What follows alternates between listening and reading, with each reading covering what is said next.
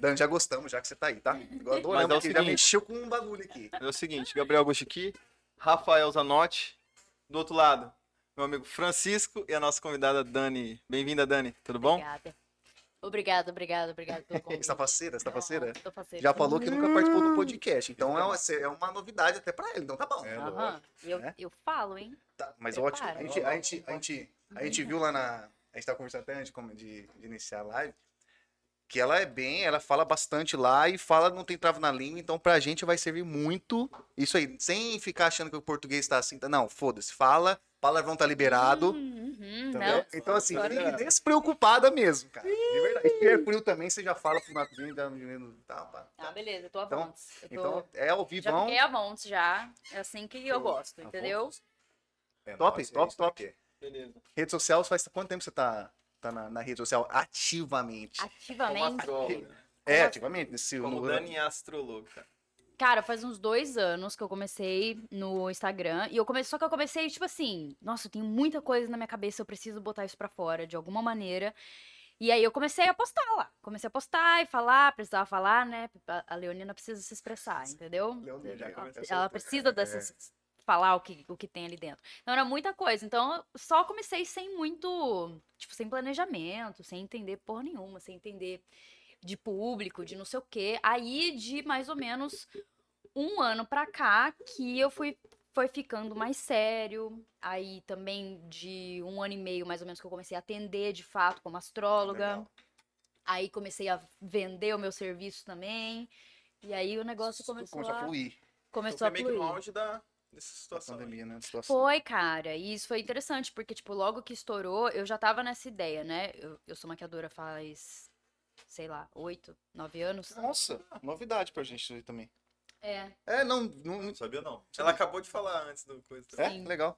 Na verdade é a profissão que mais, tipo, principal, assim, o que eu mais faço ainda. Mas aí eu já tava, não queria ficar fazendo aquilo, na verdade, eu não conseguia visualizar aquilo como aquele anseio, sabe? Aquela coisa que você olha, aquele futuro, e você fala, eu quero isso. Eu não conseguia sentir isso.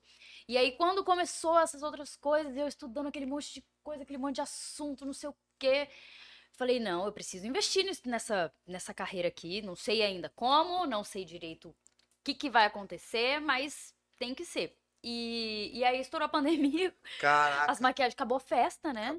Acabou, não tem mais festa. Até hoje, inclusive. Uhum. A minha sorte é que eu faço bastante produção, aí as produções continuam, tal, então tem isso tá sempre rolando. Não ficou no zero, né? Você ficou ali, tipo, respirando de canudinho, né? Esse que é o... Esse lance é foda. Não, e aí ela falou, cara, louco. Fudeu, porque eu não sei até onde vai esse trem. Não sei se... O que eu vou fazer? Aí deve ter dado... Opa! Você sempre teve esse lado? Ou foi nesse período que você falou, cara, vou começar a estudar isso aqui, o lance da astrologia? Como que foi? Não, surgiu? Você? Já tava estudando, né? Já estudava fazia uns 3, 4 anos. Foi aquela coisa assim, tá, vamos lá. Agora, você mudou na cadeira. Cara, ó, tipo assim, eu passei muito tempo da minha vida, eu fiz faculdade, fiz direito também, formei, não gostava, não me identificava com aquilo, tipo, nada a ver. Aí, mas enfim, maquiava, ok. Aí terminei a faculdade e falei, nossa, pelo amor de Deus, quero uma folga pra minha vida. Aí fiquei nessa folga de 2015, 2016, até isso engatar, eu comecei a estudar, eu acho que em 2017. Tá. Aí, 2015, 2016, cara, era só cachaça e festa e rolê, rolo e confusão, e a minha vida era essa. Esse era o significado das coisas pra mim, entendeu? Hoje, foda-se. Demais, assim. É demais. Porra, é massa. É da hora, mas depende que não, tá ligado? Não, depende da vida também. Mas, tipo assim, é bom demais você viver hoje, né, cara? Só tirou dois... Foi o quê? Quanto tempo saiu disso? Amanhã só pertence sabática? A Deus. Um ano sabático? Foi um ano? Quantos anos foram? 2? Cara, foi da faculdade, assim... Porque que acontece? Eu também cometi um erro muito grande na minha vida, que eu comecei a namorar muito cedo. E eu namorei dos 16 até os 20, mais ou menos. E aí, na hora que chegou os 20, que eu terminei, eu falei... Agora eu vou ganhar a vida, entendeu? Acabou. Voltei aos 16. Acabou, voltei aos 16. Só que, tipo, mais responsável. Só que, nossa, daí eu conheci o mundo. Tipo... Você abriu seus olhos pro mundo mesmo. Exato. Várias coisas, né, velho? Descobri várias fitas. É, ué. Porque, cara, quando você vai, depois... Você descobre uma pergunta, mas deixa quieto. Vai, pode. Na verdade, tem que fazer. Não, mas vai ser incomodante. Por que você descobriu isso? Esse relacionamento? Esse relacionamento de 4 anos. Pô, nossa, cara. Porque eu não suportava mais. Tipo, você suportou 4 anos. Então. Não, e foi uma parte que ela tá falando, eu acho que deve ser aquele lance, tipo, pô, 16 tá tipo... 16 é apaixonadinha. É, aí você começa a atingir uma fase, por exemplo, 17 anos, 8 anos, você tá começando a sair. Aí você não tá saindo, porque você tá com um boy. Exato. E aí você fala... mais velho? Bem mais velho? Não, ele tinha a minha idade e ele era... Chiclete... você tá vendo aqui? Você vai ver isso aqui depois, tá? E de boa, não estamos estimulando nada aqui. Continuando. Ele era muito repressor, tá ligado? E tipo, meu, é isso que vocês estão vendo. Olha a pessoa que eu sou. E eu vivia como uma pessoa que vivia me reprimindo. E isso, na verdade, é a dor de muitas mulheres daí, né? E até que chegou esse momento que... O término foi libertador. É tipo isso. Totalmente libertador. Eu saí... É tipo isso. Eu saí da casa dele gritando, liberdade! Graças a Deus, porra! Foda-se, vou xingar todo mundo. Saiu assim, né? Caralho. Gente, foi real. Bom, mas algo bom, pelo menos, no término. Vamos pensar... Não, é um aprendizado. Exatamente. Aí ela falou, bom, vou viver. E aí? Aí fui viver. Só que daí, esse foi o negócio. Tipo assim, chegou um momento que ali batendo nos 23, né? 23, 24 anos, tipo, peraí, tem alguma coisa que tá faltando aqui. Eu tava faltando dinheiro, né? Tipo, uma visualização de carreira. Eu sempre ganhei minha grana ali com a maquiagem, só que não era aquela coisa, tipo, tô construindo meu futuro aqui e é isso aí. Então ficou aquela sensação de, e agora? Eu não sabia pra onde ir. A minha mãe é brisada, assim, igual eu também, sabe? E ela que me introduziu, assim, que tema maravilhoso, brisada, temas, sabe? Era o nome da minha cachorrinha, cara. Exato. Brisa? Brisa. Pô, que da hora, Rafael. Apareceu? Foi mesmo? Uma pena, Rafael. Tá, continua. Vai. Não, a brisa é massa, porque tem a mesma brisa que a sua mãe, cara. Isso é uma conexão muito boa, né? Ai, muito boa, muito boa. Ela me apresentou tudo, assim, ela me apresentou temas, tipo, muito de espiritualidade, muitas coisas, assim, diferentes também, que ela tava brisando, e aí eu comecei a brisar também. Aí, enfim, a gente começou meio que a ir numas palestras, e num congresso. Aqui em Campo Grande, aí teve um congresso que a gente foi lá em Gramado, não sei o quê, e aí a gente ia na meditação... E isso foi, tipo, abrindo uma porta de um mundo que eu não sabia que existia. E eu não só abri a porta, como eu mergulhei na porta de vez, assim. Foi de cabeça. Realmente um outro mundo. E aí tá, nesse meio termo... E você tava com 23 anos se descobrindo ainda. É, exatamente. Descobrindo, continuei no rolê, ainda estava no rolê, só que eu estudava, pelo menos. Tipo, ficava vários tempos em casa, assim, né? Fazendo nada. Comecei a completar esse tempo aí, estudando coisa, vendo vídeo e tal, dando uma brisada. Quem foi o seu mentor nessa primeira iniciada de jornada, assim? Nossa, vocês conhecem o Hélio Couto? Gente. Foi ele. Falar assim, não, por nome não conheço. Ele foi o cara que, tipo, guiou. Foi meio que, tipo, um pouco do guia. É o cara, assim. Ele mas qual que é a linha que ele segue? Puta, é até difícil falar, mas, tipo assim, ele fala muito de... Ele fala de física quântica, tudo bem que não é, né? Hoje em dia a gente já desmistificou um pouco essa brisa, mas começou muito essa história de lei da atração, começa muito essa história de prosperidade e o mundo energético, vibração, hertz, nananã. E ele fala meio que de tudo isso, ele fala um pouco de história. Que isso é comprovado que existe realmente. Então, e ele traz essas coisas, ele tinha muito conteúdo sobre isso, palestras, e eu fiquei vidradona no negócio, eu descobri uma paixão minha por estudar que eu não sabia que eu tinha. Que eu achava que eu tinha feito direito, né? É um tema que não atraía muito, né? Aí foi porque ela achou o tema que atraiu ela. Também. E outra, o termo utilizado no direito é um termo jurídico, já não é muito assim, tipo, tá, vamos ver. Não, você fica meio caralho. Mas assim, ela achou o tema, ela falou, eu achei, agora brilhei. Aí foi que você interessou, aí legal, achou o tempo, pelo menos você achou um tema massa. E um tema que, eu não sei se você vai poder até falar, um tema que não é muito explorado, né, cara? Ah, meu, é bastante explorado. Sim, então eu sou leigo pra caralho, sério? É que na internet tem tudo, né? E aí, quando você gosta muito de uma coisa, o seu algoritmo te encaminha, te mostra isso, né? É, te entope, assim. Então tem muita gente que produz conteúdo sobre isso. E Obrigada, internet, obrigada a pessoas que produzem conteúdo sobre isso, porque abriu a minha cabeça e, tipo, me deu total outra visão de mundo, assim, total outra visão de mundo. E hoje eu amo a minha visão de mundo, eu gosto muito. Foi realmente, tipo, engrandecedor, tipo, revelador de muita coisa. E aí a gente vai descobrindo uma forma de viver muito diferente, uma forma de ver a própria vida, né? Tipo, eu falo muito que não tem essa coisa de... A gente, até então, você acha que você tem aquela vida linear, né? E aí você tem que estar, tipo assim... Ai, eu tenho que estar atingindo objetivos e tals. E a gente tá sempre olhando para aquilo que não tá bom ainda, porque você ainda não tem aquele objetivo tal, você ainda não tá daquele jeito que você queria, não sei o quê. E aí você descobre que... Uai, mas se for só sobre isso, e todo o resto dos anos que você tá vivendo, entendeu? E aí você vai encontrando essa... Né? Exatamente. Encontrando essa... Tem uma diferença aí, né? Astrologia e astronomia. Ah, duas coisas que andaram juntas muito tempo. É, e hoje em dia, no caso, então já... Opa, cada um pro seu lado, vai pra lá, vai pra cá. É isso, literalmente? Exatamente, literalmente. Porque esse lance, porque, pô, de quantos mil anos, né? Muito tempo. Egípcio, né? É, época dos lá da era do Epo. Então, assim, chegou um ponto que tiraram... Era do gelo, acho que comecei... Foi. Aí, pô, agora astrologia, também. Porque, assim, naquela primeira busca que a gente faz, pelo menos eu que fui buscar, eu vi, pô, historicamente, pô, uma linha só. Depois, realmente, eu vi que, opa, aí eles não explicam, obviamente, o momento, eu não achei. E aí eu vi que, não, uma coisa, outra coisa, outra coisa. Então sim, é isso mesmo, né? Sim, exatamente. E elas andaram juntos muito tempo. Porque, tipo assim, ó, vamos lá. Parte de uma coisa muito básica do ser humano, que era o quê?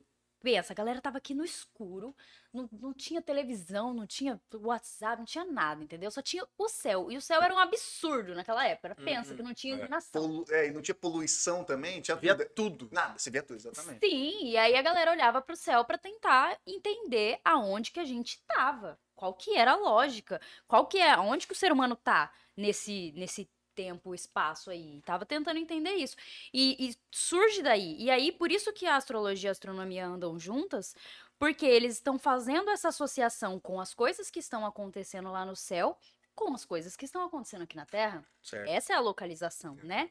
Então, por exemplo, uma das partes que eu mais gosto, assim, que quando eu descobri foi muito revelador, é que tipo assim, ó, o ciclo do Sol, né, que é o zodíaco, ele não é especificamente as estrelas. Ele tem uma referência das estrelas, mas ele é uma divisão do globo terrestre em 12, né? Que é um globo, então 360 ali divide em 12. Aí eles fazem essa correlação. O que seria um ano, né? Quando o Sol volta para aquele ponto que eles vêm de novo. Por isso que as construções mais antigas que tem são construções para você ver aonde que o Sol tá, né? Aquelas pedras zona lá. Dependendo de onde tá batendo, ali que ele se... O relógio, o primeiro relógio, exato. Isso, exatamente. Pra ver aonde que tava ali. E aí tudo começa, por exemplo, no primeiro signo que é Áries, né? Aquele dia do equinócio de primavera, que é na época de Áries. O equinócio é quando tem o dia e a noite de horários iguais, assim, de tempos iguais. Nossa, mesma duração de dia e de noite. Seriam 12 horas. Então, 12 horas de noite e 12 horas de dia. São os equinócios. Os solstícios é quando tem o pico do contrário. Quando tem o pico, o dia mais longo, solstício de verão. E a noite curtinha. Isso, e vice-versa. Aí, enfim, né, tudo começa dali. Eles começam a observar, por exemplo, que quando o sol bate ali, a natureza começa a florescer. Então temos a primavera. Daí, nessa época da primavera...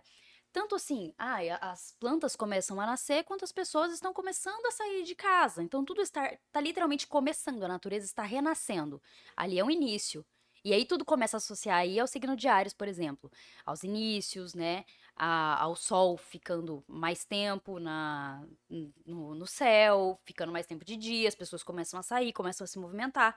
Aí, vem Touro depois, que é o signo do meio da estação, ele fixa a estação, né?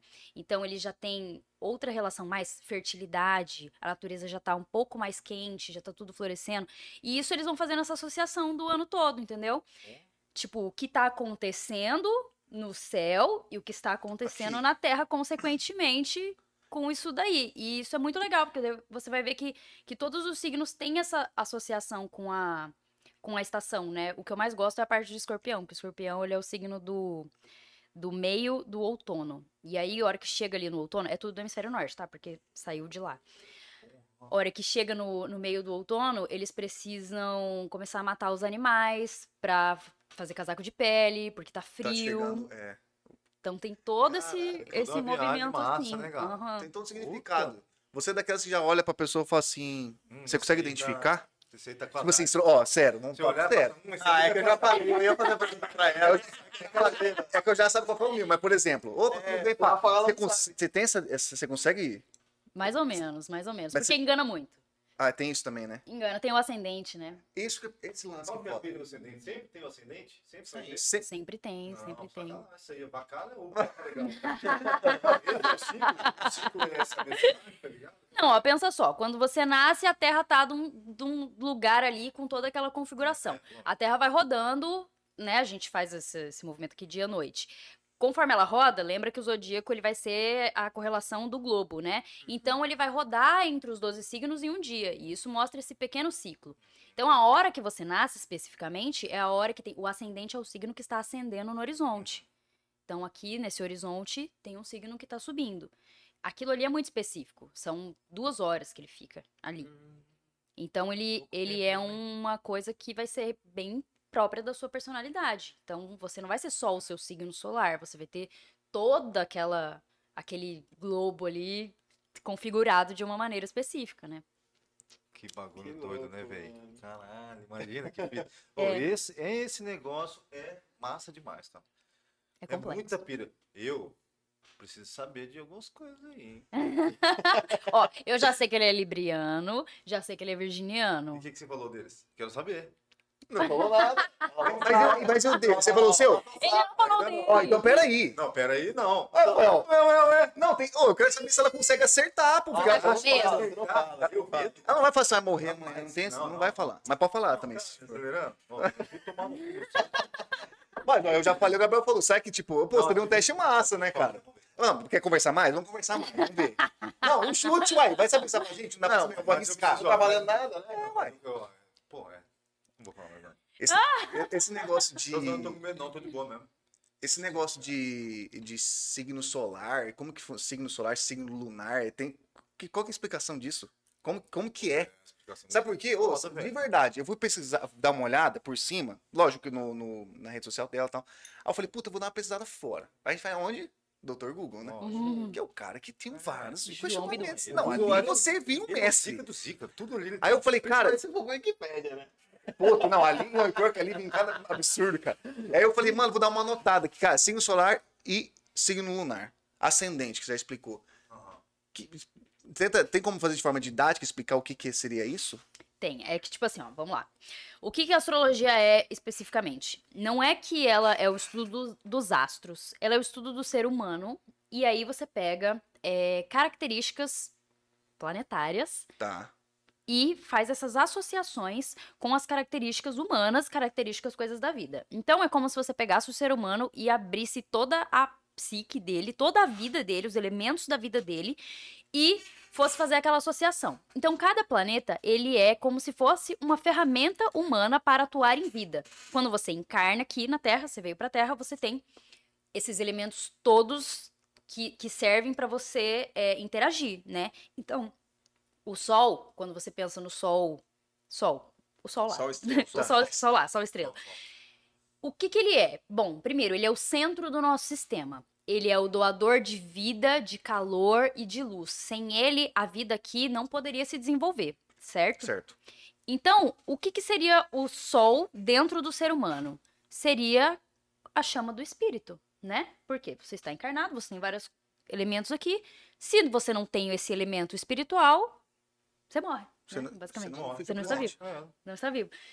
Esse é o sol, esse é o elemento do sol. Então, a gente vai olhar para o sol, dentro do ser humano, como este ponto que dá vida para todo o resto, né? Tá. Energia vital, como o espiritual. Então, ele vai ser o elemento mais central de tudo. Então, é por isso que a gente sempre pergunta o signo solar, ele é o primeiro, né? É por isso que ele é o ciclo de um ano, ele é o ponto mais importante do nosso sistema e tudo mais. Então, ele é como se fosse... o centro da sua personalidade. Que é o que você falou. Isso. Libriano, Libriano, virginiano. E vamos descobrir. E ele tá no mistério ainda. É misterioso. Então, mas eu tenho pessoas pra saber. Eu quero saber da minha filha. Não, mas eu vou falar. Pô, tô mentindo. Não, mas eu quero saber. Ué, mas eu, como que não nasceu? É verdade. Não, já nasceu. Já nasceu. Ela saiu da barriga. Saiu da barriga. Mas o negócio é o seguinte: ela vai nascer dia 26 de agosto. Ou de julho. De julho agora. Ela vai ser leonina. Oh. E o que você tem pra falar sobre isso? Ai, leão é o melhor signo. Não, tô brincando. Ele é, né? É você também, é, Leonino? Não. Ah, não vai falar. Vai passar no final, certo? Vai falar só no final. Não, eu vou falar pra você falar de mim, mas vamos ver se uma hora você adivinha. Tá. Então, e ó, leão, por exemplo, é o signo que é associado ao sol. Então, porque, o que acontece? Então, temos os planetas... Jéssica, presta atenção que você tá muito curiosa sobre isso. Essa pergunta é pra nós, né? É isso aí. Agora presta atenção que agora é a hora. Se tiver fazendo alguma outra coisa aí, vem pra pausa, janta. É, pausa tudo e vem ver. Pera, vamos preparar também. Leão é o signo associado ao Sol, porque cada planeta pensa como se fosse uma... Puta, é muito difícil de explicar. Mas é como se tivesse um degrau acima aqui, com os planetas aqui em cima. E eles são as energias primordiais. Então, como se eles fossem os... Eles são os atores, eu gosto de falar isso. Eles são os atores da peça que é toda a nossa vida aqui, a nossa existência. Os signos são como se fossem os personagens que esses atores vestem. Então, eles têm associações. Alguns planetas regem alguns signos porque eles têm energias compatíveis. Então, por exemplo, o Sol rege Leão. Então, o Leão tem essa associação do espírito do Sol, por isso que tem a questão do entusiasmo, por isso que tem a questão do teatral, do drama, por isso que tem a questão da personalidade, da individualidade. Eu preciso, tipo, expressar a minha individualidade, entendeu? Porque o Sol é exatamente esse símbolo. Se você vê o símbolo do Sol, ele é uma bola, assim, com uma bolinha no meio. Uhum. Aparecida? Não se mostrou? Tipo assim? É. É, tipo isso. Não, tô perguntando, pô. Sim. Tipo, ela chega, ela é dona do pedaço. É. Tipo essa fita, assim? Tipo essa fita, sim, exato. É expressivo, sabe? Óbvio que não vai ser todo mundo, entendeu? Porque tem 1 milhão de fatores. Tem os fatores da vida da pessoa. Às vezes a pessoa, porra, foi reprimida uma vida toda ou cresceu num ambiente muito... Aí influencia, com certeza. Não, a minha vai ser normal. Influencia muito. Porque falam, tipo assim, que signo é? Touro. Ixi, mano. Tipo, qual que é a filha do touro? Fala. O touro é... Eu não sei. Eu falo assim, não, verdade. Meu irmão é de touro. Ah. E tem amigos que são de touro. Cara, toda vez que toca nesse assunto, touro, puta, que touro, não. Diz que o bicho é embaçado e, tipo, parece que é uma característica do signo, cara. Tem isso? Por exemplo, seus signos, leão. Cara... Tipo, uma característica de todo leonino. Existe isso daí? Qual que é a característica do leonino em si? Tipo, você fala assim, não, uma característica que 99% tem no leonino. Tem como decifrar isso daí? Eu diria, assim? eu vou puxar pro lado de ser espirituoso. Porque é uma questão de, tipo, não conseguir conter, entendeu? Uhum. É isso. O que você, quando você pensa, pessoa espirituosa, espírito, aquela pessoa que ela não, que ela tá ali sendo ela, tá ligado? Ela tá vivendo de acordo com a verdade dela.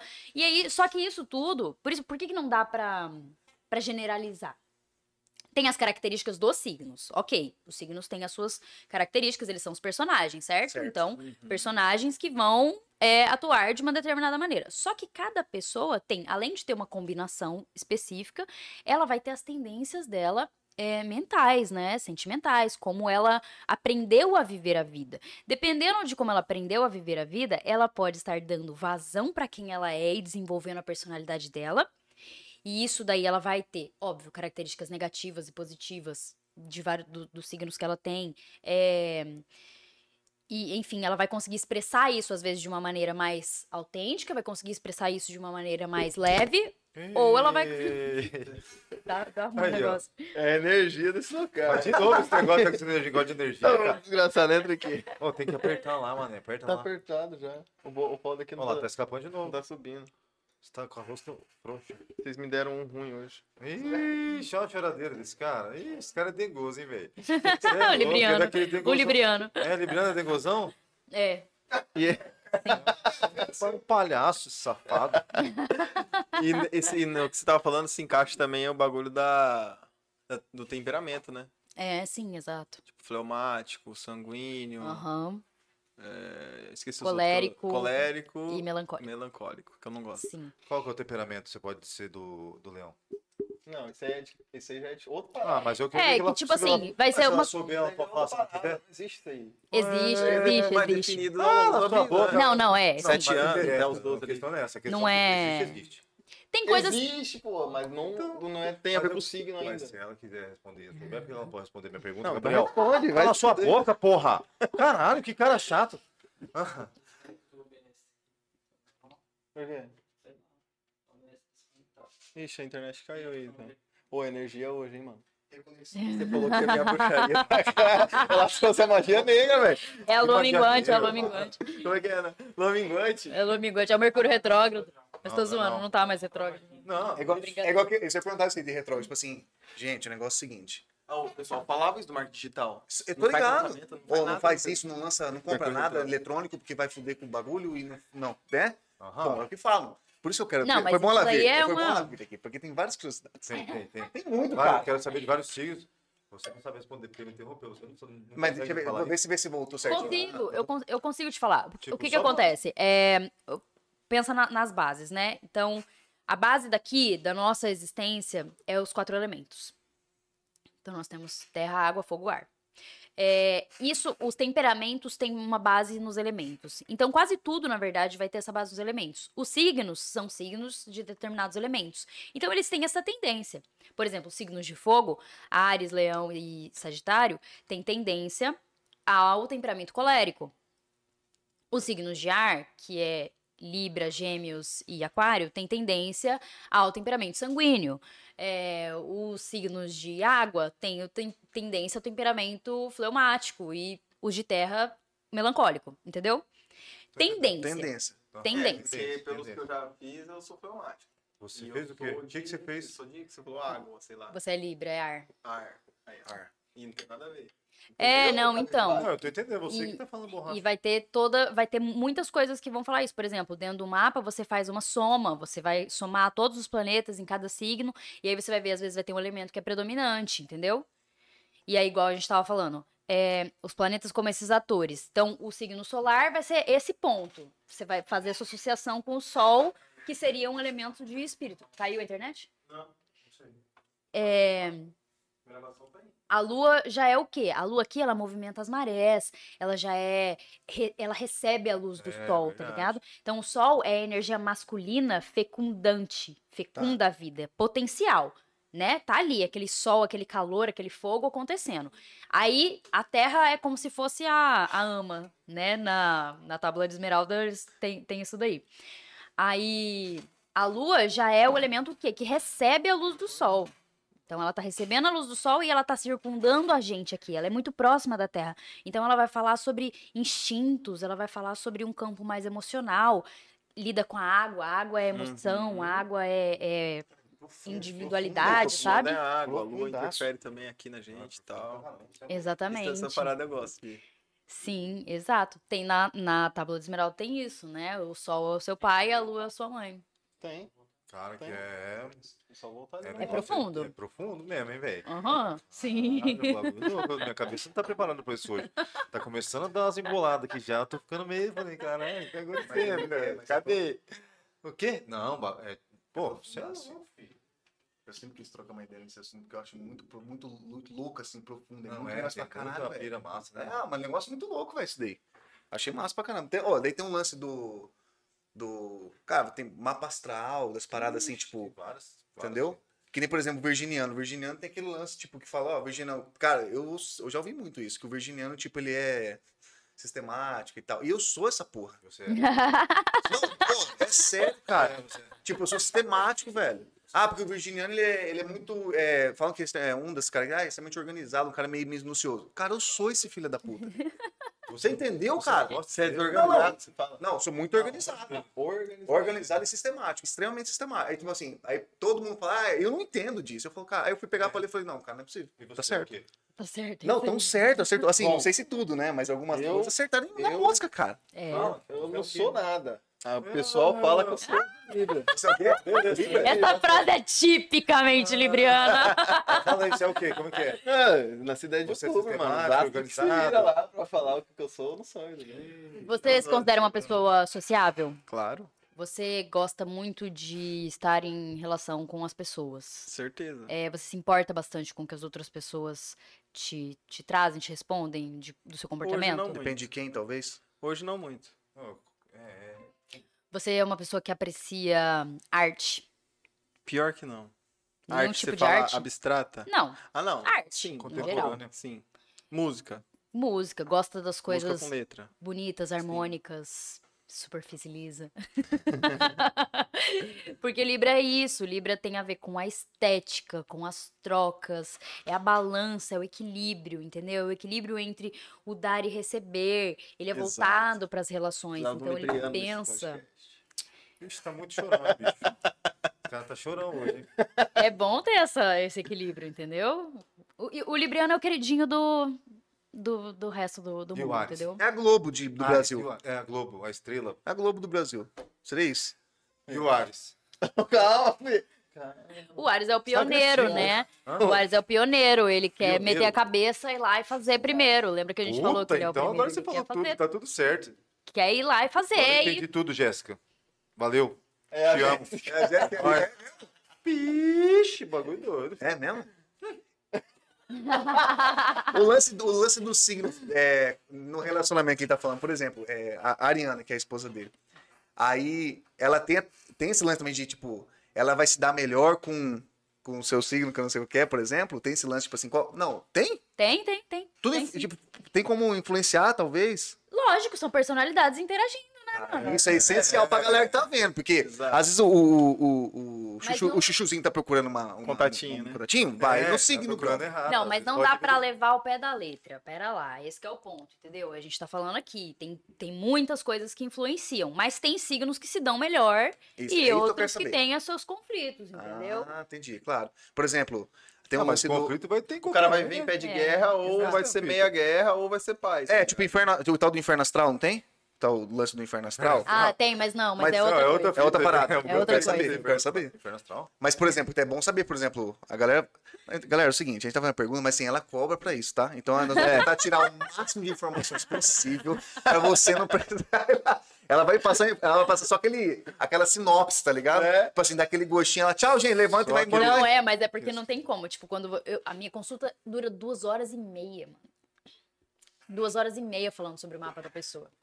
O que mais chega pra você? Chega pra você fazer mapa astral? Como que chega em você, essa pessoa que te procura? O que ela procura normalmente, na grande maioria? Autoconhecimento. Eu deixo muito claro pro meu público que a minha forma de lidar com a astrologia, de ser astróloga e de ler mapa astral é voltada pro autoconhecimento. Sim. Tem gente que ainda tem aquela visão mística de achar, eu quero saber se eu vou... casar, emprego, quero que você fale. Tipo, Cigana da Praça de Coelho. Tá ligado. Exato. Você é bonito. Falaram uma vez, tem alguém me ligando. Pera aí, só um minuto, pessoal. Vou dar uma... Não interessa, é pra mim. Olha a sua vida, mais interessante. Cara, o pessoal ainda tem esse lance de tipo, porque, cara, gente, tem muito. Tá louco, tem muito. É o que mais chega. Aí você tem que passar um tutorial. Fala, gente, peraí. Aí você tem que explicar, né? A maioria deles se desapontar, talvez? Achando que vai lá achar uma resposta. Acho que tá interrompendo vocês aí. Não, tá voltando aí. Mas, será? Caralho, velho, o que tá acontecendo? A internet tá funcionando, mano. A palavra que a Dani falou lá no... É muito pesado. Tá muito pesado, ele não tá... Não viu os stories dela? Não vi, não. Ela falou, vou levar a bruxaria. Parece. Não. Mas o bom é que tá gravando. Oi, taca ele pau, vambora. Mesmo que tá fora? Legal, né? O YouTube pega depois tudo. Agora eu cortei vocês, agora eu volto. Não, a gente tava falando do... É que você foi lá pra tela solar, a gente tava falando do... Como que é o público que procura ela, o que eles mais procuram, né? Que é curioso, porque, por exemplo, a pessoa às vezes tá procurando uma resposta, mas nessa época eu acho que deve ter uma época mais complicada, a pessoa às vezes tá meio perdida, pandemia, a pessoa se sente meio... e perde aquele negócio, tipo, cara, como que vai ser amanhã? Acho que a ansiedade talvez deve tomar conta, influencia. Então é meio que um refúgio procurar, às vezes, ela achando que ela vai ser a solução de todos os problemas. Não, ela tá ali pra, tipo, foi o que ela falou, você foca... Tipo, nesse traço aqui, tá ligado? Então, assim, às vezes ela deve ouvir, tipo, não é isso que eu queria, tô indo embora. E a pessoa vai embora, né? Não, nunca aconteceu, assim. Nunca aconteceu. A pessoa chega lá e não sei aquilo. Porque eu sempre deixo claro, e mesmo pra quem, às vezes, tem pessoas que às vezes chegam achando que é outra coisa, porque realmente, porra, o João Bidu da vida, ele deu uma visão do que era astrologia muito rasa, muito torta, tanto que todo mundo, quando você fala alguma coisa de astrologia, ah, é aquele negócio de signo lá, né? Ah, mas eu não me identifico, não sei o quê, eu não acredito, não sei o quê. E você fala, cara, mas não é isso, não é uma questão de, tipo, olha... É, então, você é uma pastral e você é assim, e pronto, vai acabou. Por isso e tal, tal, tal. Não tem, né? É, a isso. A pessoa viaja nessa fita aí, né? Exato, esse que é o problema. É essa visão determinista das coisas. As pessoas têm uma visão polarizada, né? Dual, acha que é tudo ou nada, sim ou não é.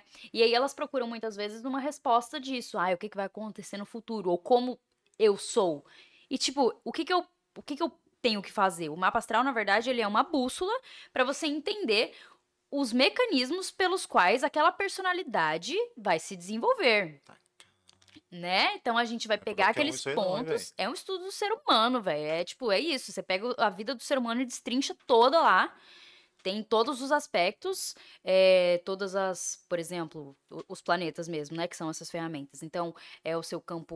Sua personalidade mais profunda, seu ego, o seu campo emocional, instintivo, que pode estar te sabotando, o seu campo de relacionamentos, de apreciação, de dinheiro, de valorização das coisas, sua força de ação, a sua força de expansão, limites, responsabilidade, tá ligado? Tem... Tudo isso, isso são os planetas, isso que eu tô falando pra vocês.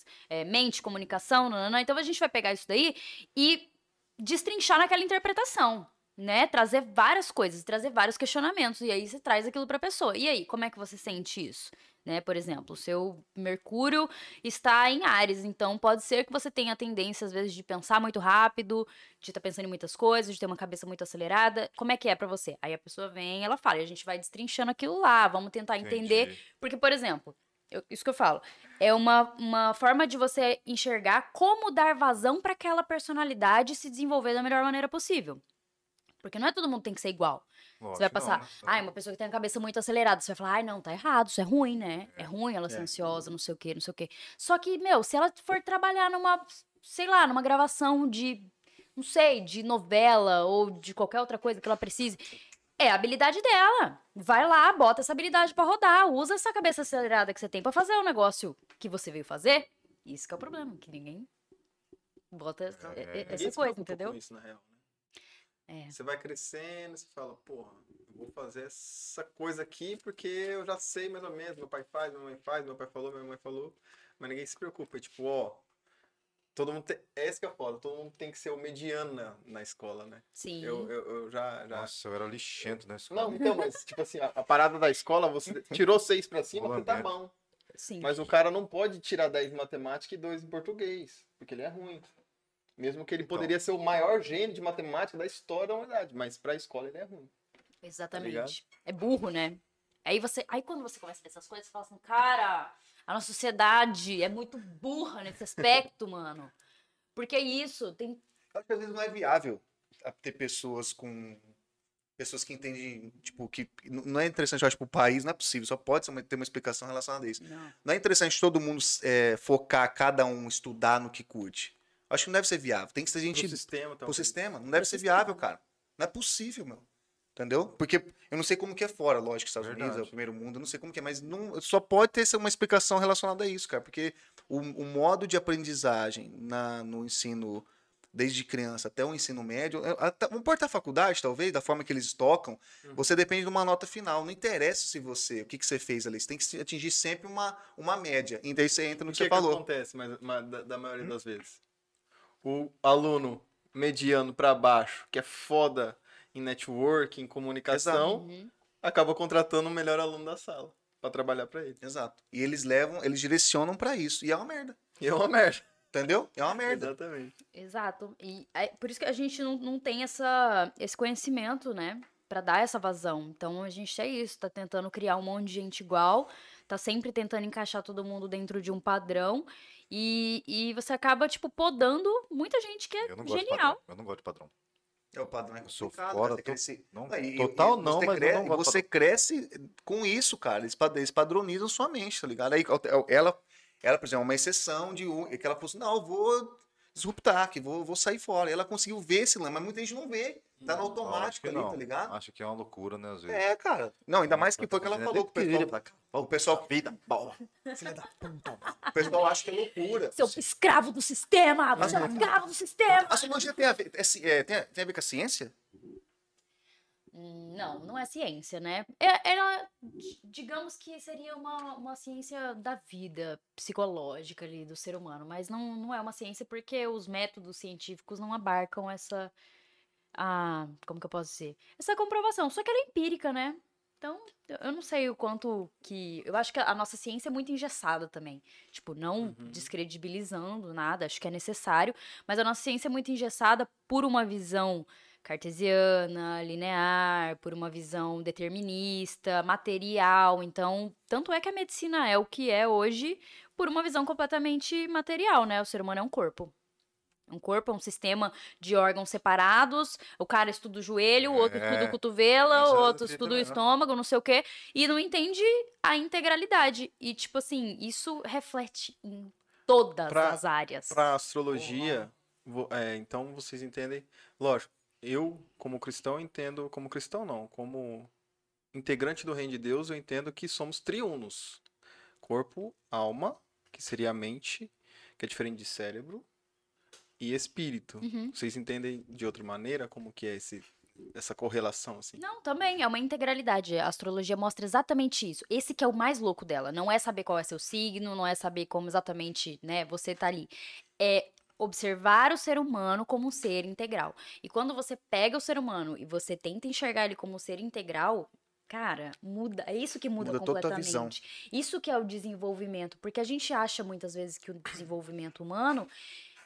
e a gente só enxerga um pedaço dele. E, na verdade, é isso. A sociedade fragmenta o ser humano. A gente está totalmente fragmentado. Porque a gente não abarca o lado, por exemplo, espiritual, né? O lado... enfim, mental, como esse mental influencia em todo o resto, e a gente tá o tempo todo só olhando pro externo, que é o corpo, que é o material, né? E o massa dessa parada, porque faz pouco tempo que eu entendi que mente é diferente de cérebro, mano. É uma parada muito louca. Totalmente diferente. O que eu entendo é que, assim, igual, estudando a Bíblia, né, que é quando Paulo fala, transformai-vos pela renovação da vossa mente. As pessoas entendem que mente é o que só puramente cérebro, que você faz ali e tal. Mas aí você pega outras... Não é teologia que fala, mas outras linhas de pensamento. Você pega o pensamento hermenêutico. O primeiro princípio, o universo é mental, né?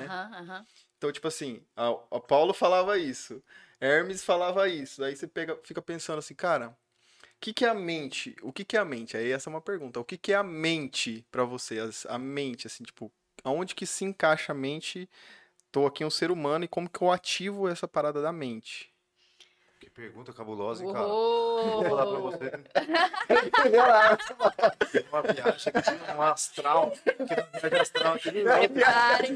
Que cara louco. O massa é a brisa. Porra. É a brisa que é massa. A gente começa a entrar... Mas massa, sabe o que é? O quê? A larica. Vou pegar o negócio ali pra gente chegar aqui, ó.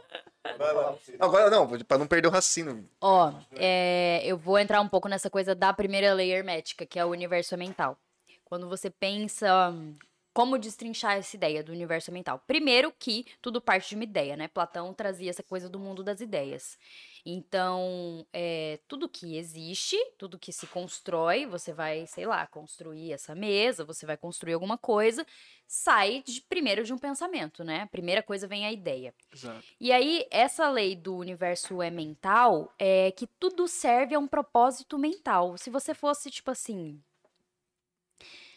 pegar todas as coisas e entender qual é o propósito mental daquilo. Às vezes você tira o propósito corpóreo da coisa. Por exemplo, aí entra uma outra brisa que são os arquétipos. Você olha um animal. E o que aquele animal te transmite? Qual que são as características?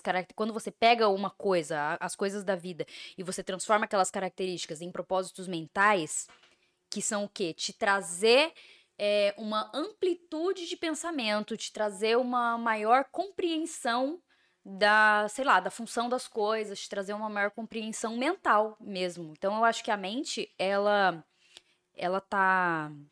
Como que eu posso dizer? Ela tem tanto a parte nossa consciente, né? Aí que a mente também é muito louca. Tem a mente consciente, tem a mente inconsciente. Por isso que a gente sonha. Então, não dá pra negar. Não dá pra você negar que existe inconsciente. Você vai dormir lá, você sonha com hipopótamo de biquíni, tá ligado? E você acorda assustado. Sim, tem alguma coisa que tá ali ativa. Então, aquilo ali é uma parte da mente também. Então, quando você pensa, por exemplo, em sonhos, e quando você pensa na mente, como a gente tem a mente mais abstrata e a gente tem a mente mais concreta. A mente abstrata, ela é imagens, né? É isso. Você sonha com imagens, você não sonha palavras, né? Só isso. A imagem é a principal ali. É o principal. E assim, já entrando nessa correlação, então, pelo que eu entendo realmente, por exemplo, já estou num exemplo prático, né? A pessoa, existe, não sei quem que fala isso, mas você se torna ou você é aquilo que você fala. E aonde que sai o que você fala? É da mente, consciente. E muito daquilo que é consciente vem do subconsciente. Exato. Sim, exatamente. É essa combinação de coisas, né? E aí, tipo assim, por exemplo, tudo começa da mente. Se você começar a... Claro que o ser humano é integral, então a gente tem isso. Tem corpo, tem espírito, tem... Enfim, todas essas correlações. Só que se você quer começar a fazer uma transmutação, a alquimia fala disso, né? O que que é o transformar chumbo em ouro? É transformar o chumbo da ignorância no ouro do conhecimento. O que que é a pedra filosofal? É a capacidade humana de se transmutar de estado em estado. E como que você faz isso? Com muito trabalho mental. E corpóreo também, mas tipo, a arte de transformar metais, os metais que tem relação com os planetas, inclusive, também. Então, são essa transmutação de vários aspectos humanos. E aí você vai transmutar a mente de estado em estado. Você consegue ter esse domínio da mente. Como que você faz esse domínio da mente? Conhecendo, explorando o máximo possível de conceitos mentais. Então, enxergando as coisas através dessa lente mental. O que que isso aqui quer me ensinar? O que que isso daqui tem pra expandir a minha mente, né? Tipo, sei lá, como que eu posso dizer?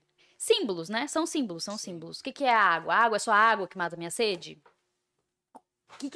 O que que tem de informação ali atrás, entendeu? Igual aquilo que a gente tava falando do sol. O que que é o sol? Ele é só aquela estrela lá, que tá lá, não sei o quê?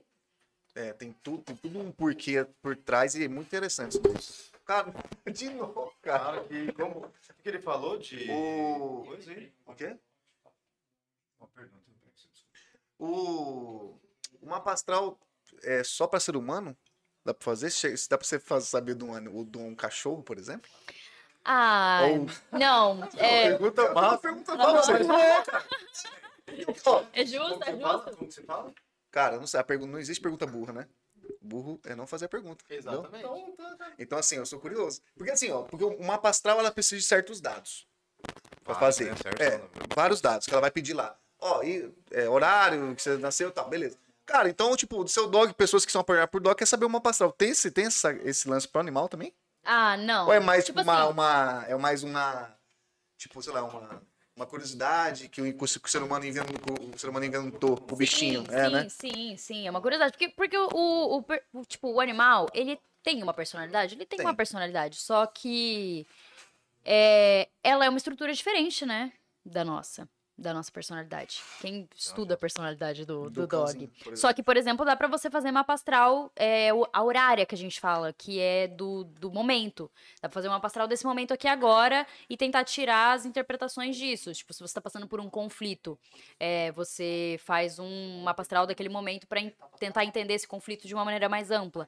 Ou, por exemplo, você faz mapa astral de uma empresa. Você está abrindo um negócio, o momento que aquele negócio nasceu. Tem uma pastoral de país também, né? Nas coisas de independência. Cara, muita coisa. É infinito. É infinito, cara. Ou seja, nunca vai parar de estudar. Não, mas exatamente. Empresa também. Mano, tem um bagulho, pelo que eu já estudei, de 1988. Uma parada muito forte. Pode pegar todas as empresas grandes, muitas e muitas e muitas delas nasceram em 1988. E o que estava acontecendo em 1988? Eu não sei. Mas eu sempre pensei nessa parada. Peraí. 1988? 1988? Eu vou pesquisar aqui agora. Vai precisar, enquanto ela pesquisa, ó, falar desse bolinho maravilhoso que enviaram pra gente aqui, ó. Meu caseirinho. Aí, ó. Ô, louco. Hoje não é chegue. Hoje é aniversário dos caras aqui, ó. Ah, é? Opa! É aniversário deles? Só pra dizer. Pô, mas tá bonito, hein? A Gabi da Paz aqui, Pantaneira. Aí. Gabi da Paz, agora eu tô te batizando, hein? Gabi da Paz, Pantaneira. Faz esses bolos maravilhosos. Abre esse bolo aqui. Deixa eu dar uma bom. Tá muito bonito. Você tá na cara do Gabriel. Só vamos fazer um torta na cara. Torta na cara. Temos uma explicação para 1988. Peraí, calma aí, deixa eu pegar.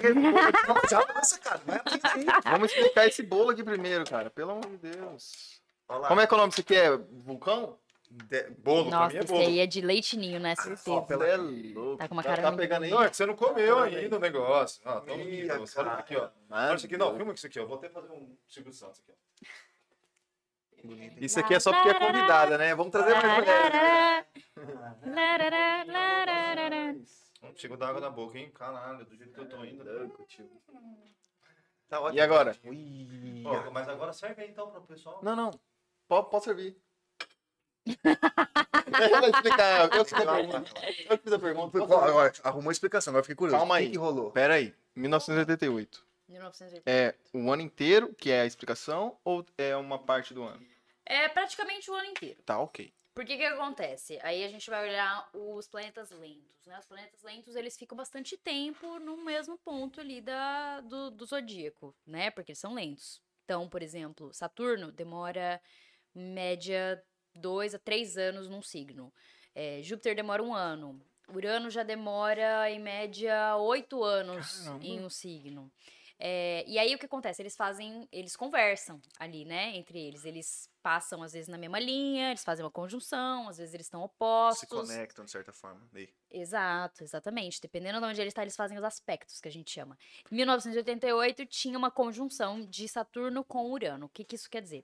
Saturno é um planeta que fala de tudo que é bem matéria, sabe? Construção material das coisas. Ele era o último planeta que era visto a olho nu, então a associação dele era com limites, né? Ele era o limite do que a gente conseguia ver ali.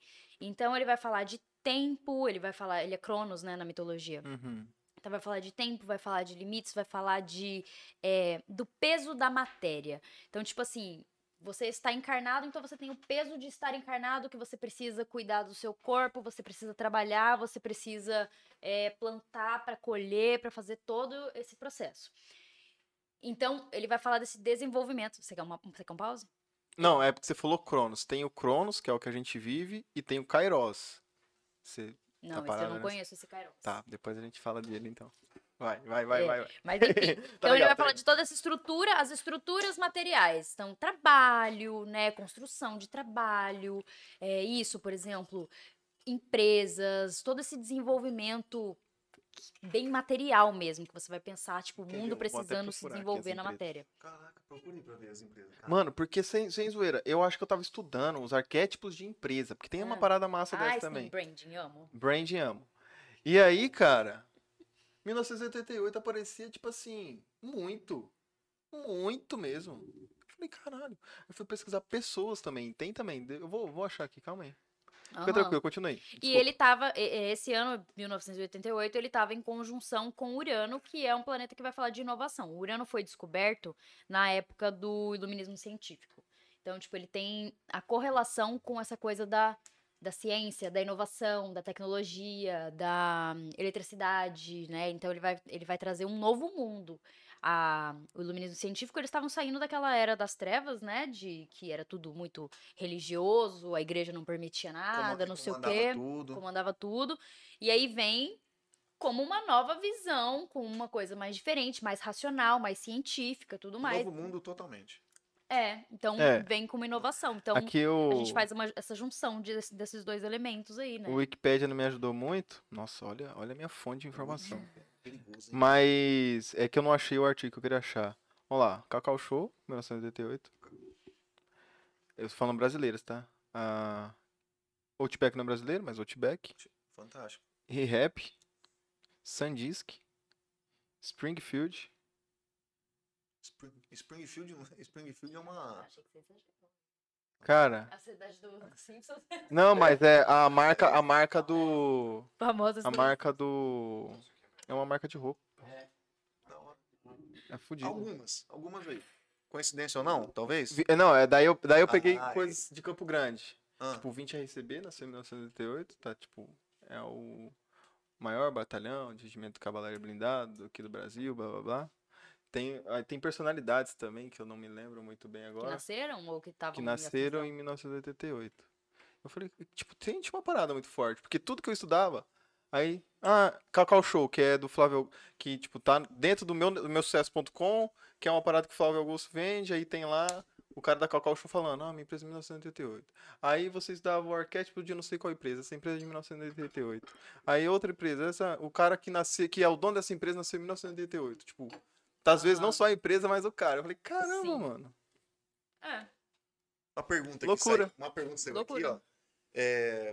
Perguntar sobre astrologia védica. Explica primeiro o que é isso. Porque esse termo, o que seria isso aí? Ah, é a astrologia da Índia. É a astrologia mais oriental lá, que é estudada lá. Tipo assim, é parecido, mas é diferente, entendeu? É a astrologia védica. Tem os signos... Quando você fala índica, é... Da Índia. Da Índia. Da Índia. Não é o indígena. Não, tá. Tipo, dos Vedas, sabe? Que era do lado do Oriente. É uma tribo de lá. Do Oriente indiano. Ok.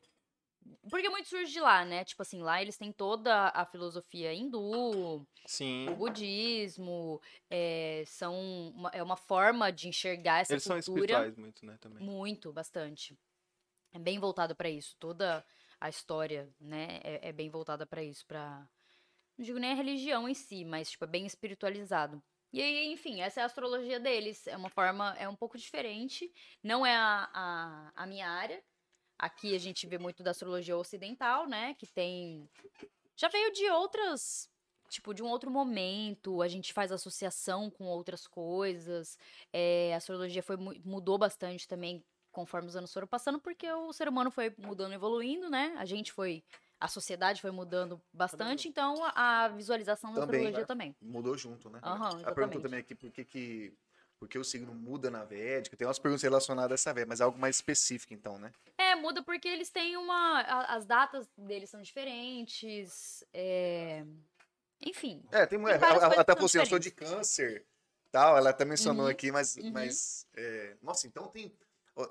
É muito diferente, então, daqui do nosso... Do lado ocidental pra lá, por exemplo. Deve ser... Você falou que até a...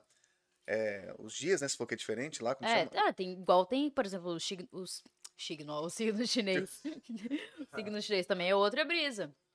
Então são outras formas de ver quando você pensa na astrologia. Não é uma coisa absoluta. Você assim, deve ter estudado também a cabala, né? E não profundamente. E outra parada que saiu do judaísmo. Sim. Tipo, muitas pessoas não sabem. E o judeu é o cara, mano. O judeu em relação a tudo. Porque o judeu é... Além dele ser, igual você tá falando, além dele ser muito espiritual, ele segue um dogma muito forte. Da onde saiu o judaísmo, né? Que foi, se eu não me engano, de José, sei lá. Mano, os caras estão aí há 2000 anos e ganhando dinheiro, dominando o mundo. 1948 que os caras foram considerados uma nação, mano. Os caras são diferenciados, né? Tá ligado? E não perderam as tradições, não perderam os ritos, não perderam tudo que eles ensinam entre si, porque é tudo falado.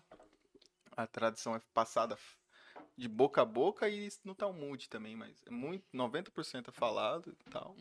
Mas cara, naquele livro Sapiens, eles falam muito isso, que a força que tem a história, né? Então, tipo assim, e se você for olhar a sociedade, tudo no fim das contas acaba, é a vontade de Deus. Né? Mas todo mundo chega nesse lugar. Deus, pátria, família. Não sei o que, nananã. Como que é? Brasil, Deus acima de tudo. Trabalho, Deus acima de todos, não sei o que, não sei das quantas. Tudo, galera, enfia o nome de Deus, entendeu? Então, isso é uma coisa muito forte pro ser humano. Então, tudo que você tem uma religião que seja bem consolidada, que seja uma coisa que vai passando mesmo de geração em geração, isso é muito forte. E o Talmud tem as coisas bem fortes deles, né? Específicas.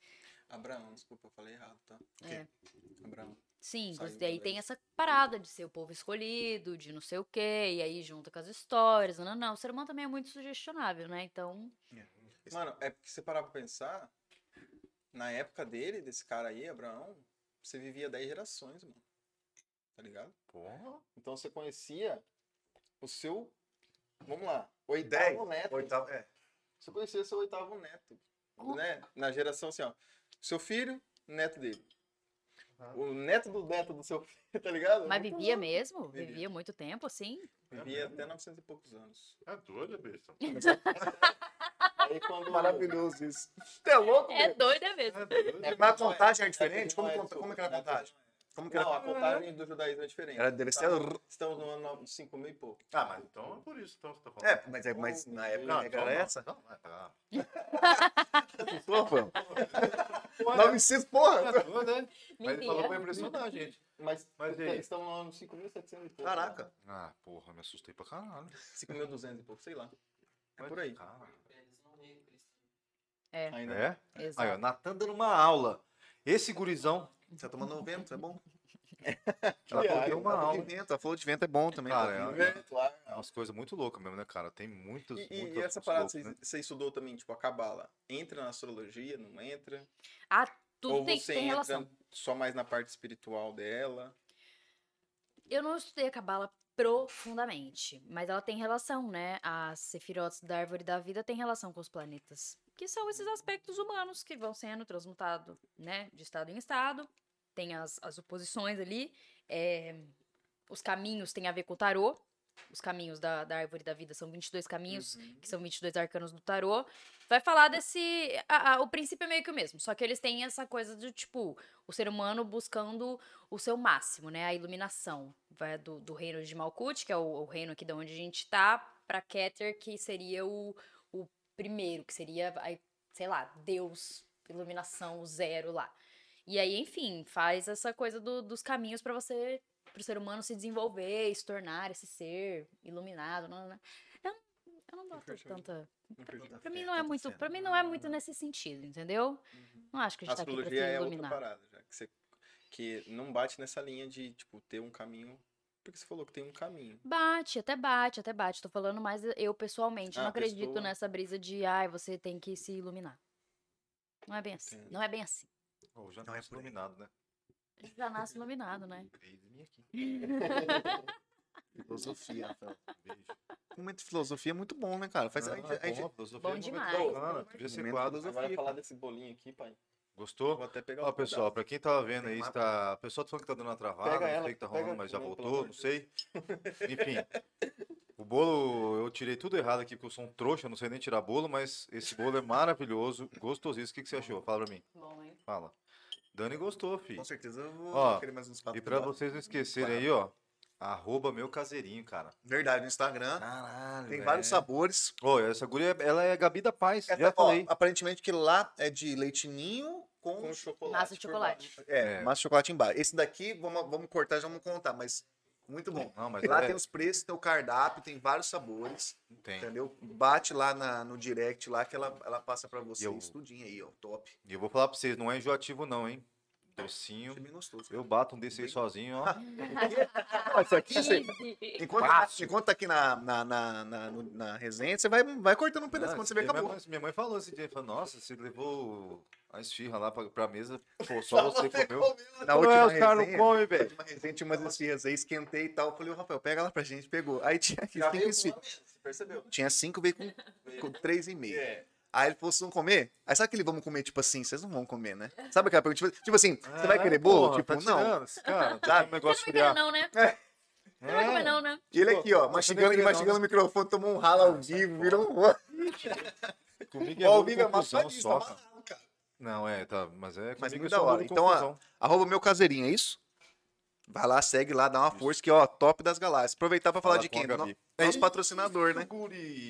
Nosso parceiro patrocinador, tá? O nosso primeiro, viu? Nossa, o que orgulho. Falo toda hora. Começar a vender camisa de time lá também, mané. O Rafael hoje veio representando o time de coração dele aqui, ó. Isso aí, orgulho. Ela ficou brava, hein? Ela ficou chateada. Que time você torce? Fechou a cara. Não, não é possível. Que time você torce? Nenhum. Oxe, tem cara de quem? Boa. Ela torce pra... Sabe quem? Os Galácticos. Isso mesmo. Então, minha gente, é o seguinte, ó. Armori, o Brunão, sempre com a gente aqui. Ele tá nos cedendo as camisetas do Resenha. Menos a do Rafael, que ele veio com a peita do São Paulo, mas tudo bem. Aqui nós estamos com nossas maravilhosas aqui. Então, Brunão, obrigado aí. Para quem não conhece, Armoria Store vende roupa masculina, camiseta, polo, jeans, sapato, tudo relacionado ao chuchuzinho, macho, tá? Por enquanto, ele não sei se ele tem interesse de vender vestuário feminino, mas se tiver, a gente manda pra você, tá? Então, galerinha que tá vendo a gente, quem for lá, tem Instagram, Armoria Store, pode entrar lá, tá? Descontinho. Ele sempre dá um desconto, né, cara? Eu quero ver quando começar a estourar. Mas tem que falar, não, tem que falar pro cara também. Se for lá comprar, fala, ó, eu vi lá, uns caras do Ligado falou. E se não quiser comprar também, não compra. 15% de desconto. Não, ele, o cara dele vai falar verdade também no mal passado. Você vai ver o mal passado dela na sua cara. Então, para de falar o que eu não falei. Então, minha gente, isso aí. Armoria Store, Brunão, brigadão, hein? Mais uma vez com a gente aqui. E é isso aí. Cara, estamos bem de patrocínio e tal. Tamo legal, cara. Tamo legal, bolinho. Legal, hein? Convidado pra montar lá o bolo. Já você terceiro. Ó, esse bolo aqui, ô Natan. Pô, vamos começar a focar também pra comida, né, cara? Comida a gente tem que trazer mais, né? Tipo, eu curto a comida, hein? O do Paçoca, você vai ver isso aqui, tá? Ele tava online, hein? O Paçoca. Tava? Paçoquinha, não deu pra gente aí porque tá na correria, mas eu vou visitar aí o... como chama? Sabor de mãe. Dogueria, 23 centímetros de puro delícia. Dogueria? É uma dogueria. 23 centímetros da salsicha. Da salsicha. Porra. Não, salsichão. É, passou. Ele teve um... Pô, esse Paçoca é demais. Ele mandou um like pra mim lá. Mandou um vídeo dele fazendo dog, mano. Pô, é surreal, velho. Catupiry, marca catupirizão passando no meio assim. Bruto.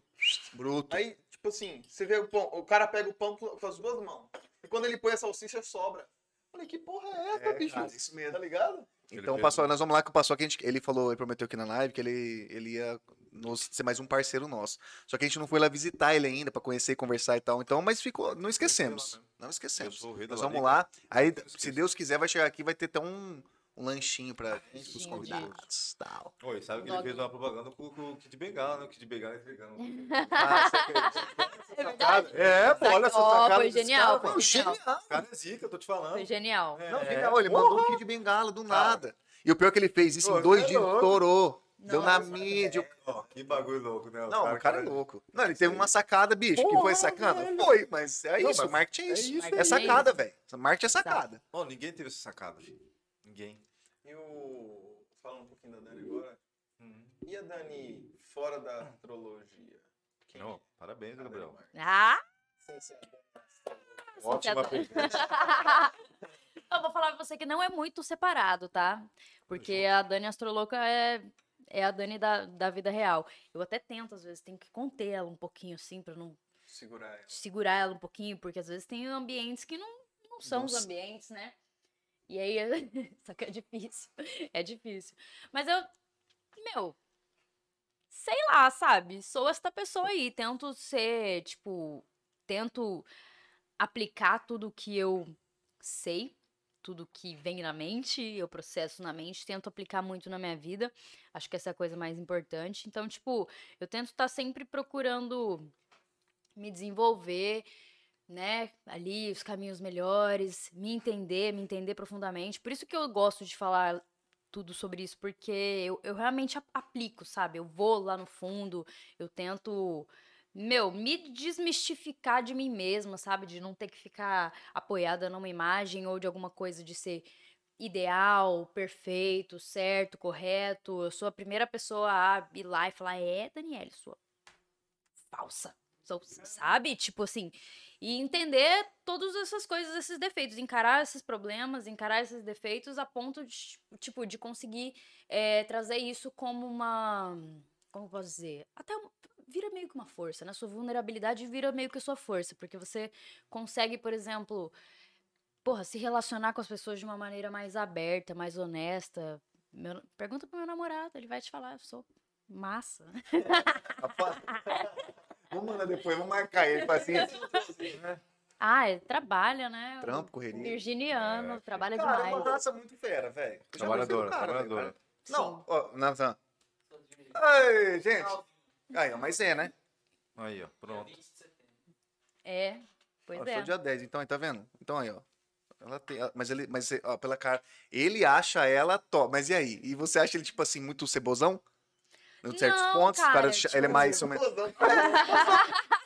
Você não vai falar. É, porque lidar com o virginiano é ruim, tá? Cara, tipo, opressor, você pode dizer? Não, não é. Ele faz umas carinhas, às vezes, quando eu falo muito alto, ele faz uma carinha assim, ó. Assim, puta, tá, foi criado debaixo de cachoeira. Aí, é, exatamente. Aí eu falo, nossa, Matheus, você não fala pra eu falar baixo. Matheus, você sabe que eu não gosto disso. Ele fala, não, desculpa, Matheus. Lidar com o virginiano é difícil, cara. Não, mas é, cara, eu tipo assim, na verdade, tipo assim, é o que eu já falei no começo, né, cara? A pessoa, quando tem a liberdade em qualquer tipo de situação, de você poder ser quem você é realmente, cara, sem ficar usando qualquer tipo de máscara, ou às vezes segurando as coisas que você não pode falar. Eu sei, eu sou mestre aí, por isso que eu conheci cara há anos, tenho vários amigos de anos, vários não, né? São dois grupos de amigos de anos. Entendeu? Eu me dou bem muito com a minha esposa por causa disso aí. Puta, não vou nem, posso nem falar. Tipo assim, limpo, eu posso ser quem eu sou e ela pode ser quem ela é, entendeu? Sem ficar aquela patifaria do caralho. Cara, exato. Isso aí a pessoa, acho que a pessoa vive melhor assim, sabia? Total. Total. Você tendo, igual o áudio que eu mandei hoje pra minha amiga Gabi do Bolo também, do Guilherme. Tipo assim, você tá num relacionamento, mas você não tá preso, né, velho? Não é aquele cara pau mandado que o fica querendo dar nojo por qualquer coisa. Qualquer coisa. Ô, Dadu. Porque é o seguinte, porque é muito louco, né? Porque a pessoa conhece o parceiro ou a parceira de um jeito. De um jeito. Aí você vai lá, quer meio que, tipo, mudar o cara quer mudar a mulher. O cara, às vezes, quando conheceu a mulher, o cara não era um opressor, por exemplo. Existe uma pessoa, um opressor. Ele do povo, o cara se torna, às vezes. E vice-versa, tá ligado? É na hora que você fala. Sem falar mesmo. Eu vi na rede social, ela fala mesmo. Tem que falar, tem que ser assim, autêntico. Depois que você xingar lá, você fala, não vai xingar junto. Verdade. Eu encontrei muito uma maneira disso. Eu e o Matheus, a gente usa muito o humor mesmo pra, tipo, se comunicar, pra falar as coisas que você precisa falar. Porque é muito importante comunicar, cara. Quando você fica guardando coisas, é como se você estivesse tentando reprimir um lado ali, alguma coisa que você tem aqueles rótulos do que deveria ser, eu não posso falar isso por causa disso, disso, disso, nananã. Porque a pessoa tem, enfim, um conceito, às vezes, engessado, um conceito, sei lá, meio torto de alguma coisa, assim. Né? Vamos dizer assim. Também, pode ser por várias coisas, tipo assim, às vezes a pessoa, por exemplo, tá se sentindo desconfortável com uma situação, com o marido, sei lá, e aí, eu não posso falar pra eu não ser a chata, não sei o quê. Mano, expõe o que você sente, entendeu? Você vai ficar guardando, aquilo vai te dar uma rasteira em algum momento. Vai mesmo. É isso. Aí que é o B.O. Na verdade, porque o ser humano, ele já por si só, a nossa raça lá é já meio que, a gente quer dominar. Então, assim, exato, não, assim, aí acrescentar, tipo, a gente já, por exemplo, a gente quer conquistar esse espaço aqui no podcast, por exemplo, é que a gente se conhece, mas, por exemplo, a qualquer momento a gente quer tentar se destacar, mesmo de forma involuntária. E, às vezes, num relacionamento, o cara quer meio que, tipo assim, não, eu quero ser o que vou mandar. E, tipo, tá errado. Você não é questão de mandar o quem vai ser mandado. Não existe isso. Tem que ter um diálogo e cada um no seu quadrado, entendeu? Esse lance é foda. Relacionamento... Rapaz, é difícil entender você mesmo. Imagina você entender outra pessoa. Convivência também, tem esse lance... E a Jéssica me ensinou, vou dar os créditos pra você agora, princesa. Foca no pai. Você pai, literalmente. Vai mesmo. Os créditos pra Jéssica. Esqueci. Não esqueceu, cara. Calma, gente. Ele tá fazendo um mistério. Cara, o dano na bolha sempre é Jéssica. Cara, por que você esquece? O homem vai xingar. Ô, pega meu putap lá, por favor, viado. Ô, mentira. Cara, tá, deixa eu falar. Eu acho que isso aí vai ficar marcado. Isso aí é meu. Eu tô fazendo porque tô fazendo porque eu quero. Vai ficar marcado na internet. Mas você vai lembrar, vai falar pra ela, a sua esposa merece. Viagem, né? Que merece. E essa tatu sua? Eu vi que você tem uma tatu relacionada ao seu amor pela astrologia, ou não? Tenho. A minha primeira tatu foi meu mapa astral. Você jura? Aham. Essa foi a primeira. Cara, depois eu... Vou falar, já quantas tatuas você tem? Qual que é ela tá? Você que lembrou? A gente nem se entende. Ah, é. Ah, sim. Não, lembrei. Não, isso eu falei, agora eu lembrei. E tipo assim, a pira é o seguinte, a gente não consegue nem se entender, imagina entender o outro. Então o que a Jéssica me ensinou? Agora eu lembrei. É sempre se colocar no lugar do outro, né, velho? Pelo menos a maioria das vezes você tentar isso aí me fez mudar muito no relacionamento também. É, só que aí que tá. Eu falo muito também, eu vou te falar, mas é que hoje que eu tô comendo e tal. Mas assim, eu acho que é muito difícil colocar no lugar do outro. É difícil, a grande questão é... E a melhor forma da gente fazer isso, na verdade, é a gente se colocar no nosso lugar. Também. Quando a gente se coloca no nosso lugar, e eu não tô falando de ter uma visão egoísta das coisas, isso é muito diferente. Mas é ter essa capacidade de se olhar de uma maneira honesta. E aí você usa o outro como esse espelho. Uhum. Então, o que eu tô enxergando nessa pessoa que tá me incomodando aqui nesse momento, o que esse conflito, ele tá me mostrando sobre mim. Porque o que acontece? O grande erro é a questão do ego, né? A gente se apoia numa visão do que a gente acha que é certo, aquilo que a gente se identifica e tudo mais, e a gente tem dificuldade de olhar pra sombra, que a gente fala, que é aquilo que a gente não quer ver, né?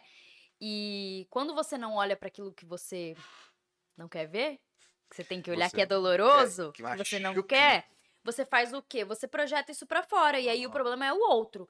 E aí você fica olhando o problema do outro, você fica colocando a culpa no outro, e você não tem a capacidade de fazer a autocrítica de se colocar no seu lugar. Porque daí é o seguinte, quando você consegue enxergar isso de uma forma ampla, por exemplo... Sei lá, você, tipo, chegou tarde em casa porque você tava com os seus amigos. Não exemplo. Não tenho isso. Um exemplo. Não tem. Né? Ou coisas, enfim, coisas aleatórias. E aí, tipo assim, se você quer ficar naquela posição de eu estou correta porque eu acho isso um absurdo, porque você fez isso comigo, que não sei o quê, não sei o quê. Porra, o que você faz na outra situação? Ah, tá. Digamos que é isso, né? Eu também tenho os meus momentos que eu quero estar mais com as minhas amigas, eu quero fazer isso também. Então, tipo assim, como que eu vou botar a pessoa nesse papel que ele tá errado se eu também tenho esse outro lado, entendeu? Mais ou menos. Esse lance da astrologia tem uma ligação muito forte com a psicologia, mas eu vejo ela falando... Demais. Porque, assim, você comentou no início da live que muitas pessoas procuram você... às vezes pra se autoconhecer, talvez. Uhum, e é muito lance da psicologia, né, cara? Total. Porque imagina, o psicólogo, acredito que o trabalho do psicólogo é muito semelhante. Sei lá, meio que estão se cruzando. Eu acho que não sei se era assim, mas acho que estão se cruzando, cara. Você acredita que vai chegar nesse momento que vão ser meio que tipo coladinho? Já está nesse momento, talvez? É porque a astrologia, ela é uma visão psicológica do ser humano, né? Então, a gente destrincha esse lado psicológico do ser humano. Mas a psicologia, ela não tem ali como base, porque a gente pega os astros como referência, né? E a psicologia já não faz isso. E aí tem várias vertentes da psicologia também que tipo assim, ou às vezes não tem nada a ver com isso. O trabalho do psicólogo é o trabalho do psicólogo, é insubstituível. As pessoas, né, têm que fazer terapia, é uma coisa muito, tipo... específica, assim, diferente. É mais próximo da vida, sabe? É mais ali a pessoa lidando mesmo. Então, tipo, o astrólogo nunca vai substituir um psicólogo. Jamais, é muito diferente. Mas é uma linha bem... Tá bem assim, né, cara? Total. E a psicologia junguiana, então, é a mais próxima e a mais incrível e é uma base que eu tenho também, junto com a astrologia, pra explicar essa coisa desses mecanismos que eu tô falando pra você de sombra, de ego... Tudo tem disso, você entende quais são os movimentos que a nossa cabeça faz, né? Que a nossa mente, a nossa psique faz, e como que isso reflete na nossa vida, e tem tudo a ver com a astrologia também. É bem... Eu também acho que tem bastante, né, cara? Eu acho que a cabeça da gente a gente pode usar muito bem a cabeça da gente pra fazer o nosso guia também, né, cara? Total. Sempre, praticamente, tipo, eu falo às vezes em pensamento mesmo, pensar positividade, às vezes mais agradecer do que reclamar, às vezes eu tô falando, mas eu mesmo às vezes não faço, mas... A gente procura sempre fazer, né, cara? Eu acho que... Eu falei pra ele esse dia, mas não tava no Ligar na Resenha. Foi o que eu falei ali fora pra vocês, que a cabeça pode ser seu lar, mas também pode ser seu labirinto, né? Total. Entendeu? Então tem gente que pode se perder, se perde tranquilo, cara. Então, eu se fosse ouvir tantas coisas que eu já ouvi na minha vida, filho, às vezes eu era pra nem estar aqui mais. Filho, o bagulho é louco, meu lado. Era. Graças a Deus, hoje eu sou o Rafael Zanotti. Pô. Entendeu? Por quê? Conta aí, conta a sua história.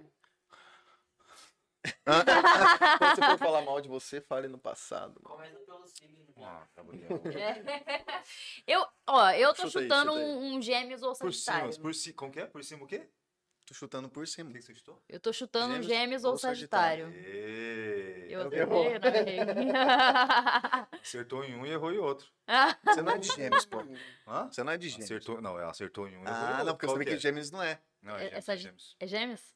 Ah, eu... Gêmeos mesmo, nego? Uai, foi exigido, então. Você deu parabéns pra ele? Dei parabéns pra você? Não sei, nem sei eu dei parabéns pra ele. 8 de junho. 8 de junho, mês passado. 2 de junho. Ah, 2 de junho, que da hora. Ó, olha, bicho, tá vendo? Tem como dar uma mirada. Tá vendo? Ela acertou, cara. Porra, ela falou. Ela falou gêmeos ou sagitário. Acertou de explique-se essa bruxaria. Você falou que era bruxaria que você tem. Tem bruxaria, tem bruxaria. Ela tinha falado, ela meteu 2 vezes, eu falei até na bruxaria. Cara, você é comunicativo, você tá aí todo falante, não sei o que, nananã, cheio de curiosidade, não sei, cara. E tem muita da nossa intuição também, né? Às vezes a gente vai... Legal, pô. Áurea. Jamais, né? Já pega, já capta algumas coisas que ninguém flagra, né? É. Massa, isso que é massa. Sou gêmeos, não sou duas caras, pessoal. Vão tomar no cu. Sou isso, duas caras. Ligou vocês, provavelmente tem que saber. Ah, sentando lá do cara que vai querer ver. Ele pode dar um soco na cara, mas ele vai dar um soco na cara real. Pra você não vai ser foda, né? Eu tenho uma pergunta aqui, diz que depois dos 27 anos, passamos a ter mais características do ascendente do que do próprio signo. Isso existe? Vamos lá. Eu vou repetir. Dizem que depois dos 27 anos, passamos a ter mais características do ascendente do que o próprio signo. Sim. Vai. Quando a gente chega nos 27 anos, a gente tem o chamado retorno de Saturno. Tá. Ele acontece mais ou menos aí, aqui nessa época, tipo, beirando os 30 anos. Ele reverbera um pouco para antes, ali, a partir dos 27 até os 32, 33. Então, lembra que a gente falou de Saturno, que ele é a questão dos limites, da matéria, da responsabilidade, da maturidade, dessa manutenção material das coisas. Então, o que acontece? A partir dali, a gente tem uma transformação. Ele sai, do momento que você nasce, ele tá em um lugar lá do seu mapa astral, né? Quando você vai fazer 30 anos, ele vai voltar para aquele mesmo lugar. Por isso chama retorno, é o retorno de Saturno.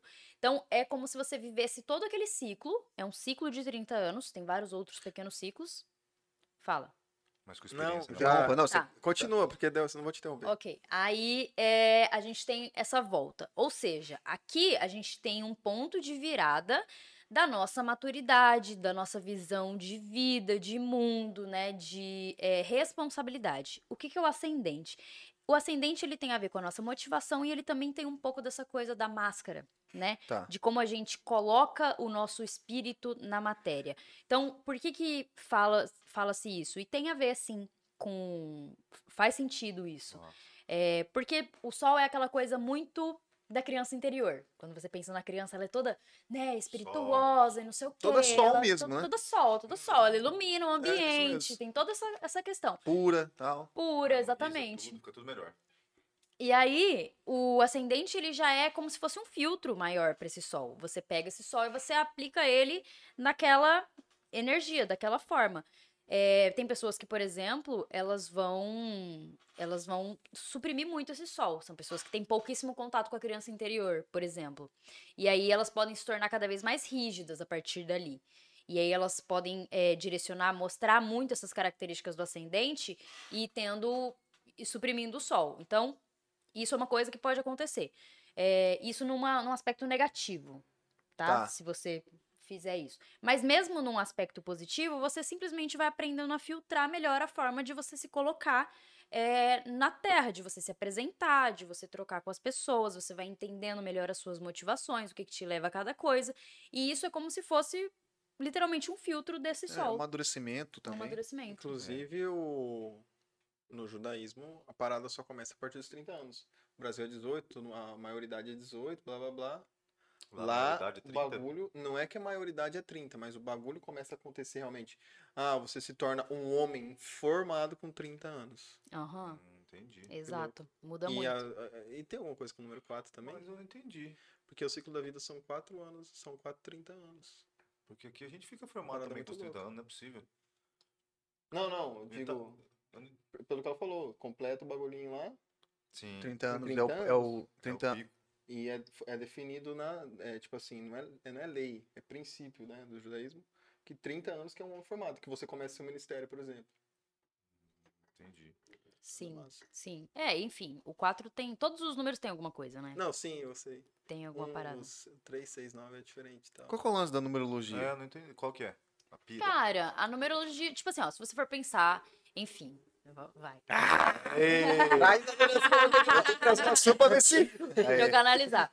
Tudo é sobre a constituição da realidade. Então, tudo começa no mentalismo. Princípio mental. Então, a que serve o princípio mental? Se você for olhar os números, ele não é só para contar coisa. Eles têm um princípio mental. O que, que é um? É unidade. É unidade. É uma coisa só. Então, dali, por exemplo, tudo parte. Tem o 0, quero nada. O 1, pá. A primeira iluminação, sei lá, o Criador. Uno, unidade. Primeira, uma coisa. Então, isso é uma constituição da realidade como a gente vê. Você enxerga algumas coisas como uma unidade. Tá. Uma unidade. O que é o 2? É a dualidade. Depois que surge o 1, ele se encara sendo alguma coisa. Por exemplo, Deus acordou, ele existe. Ele só existe por quê? Porque tem uma coisa que não existe. Ele se vê perante a não existência. Então ele é 2. Então aí temos uma dualidade. Daí tudo surge, tudo tem a dualidade. Aí temos a lei da dualidade também, da polaridade.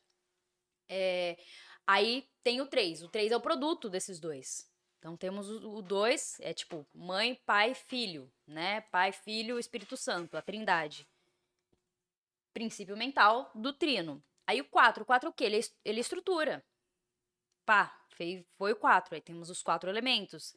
Aí o 4 ele já vai ser o princípio da matéria. Ele é a base da pirâmide, é uma base sólida, firme. E aí tem o quadrado. E tem o triângulo, tá, como uma pirâmide, entendeu? Base sólida, 4 elementos.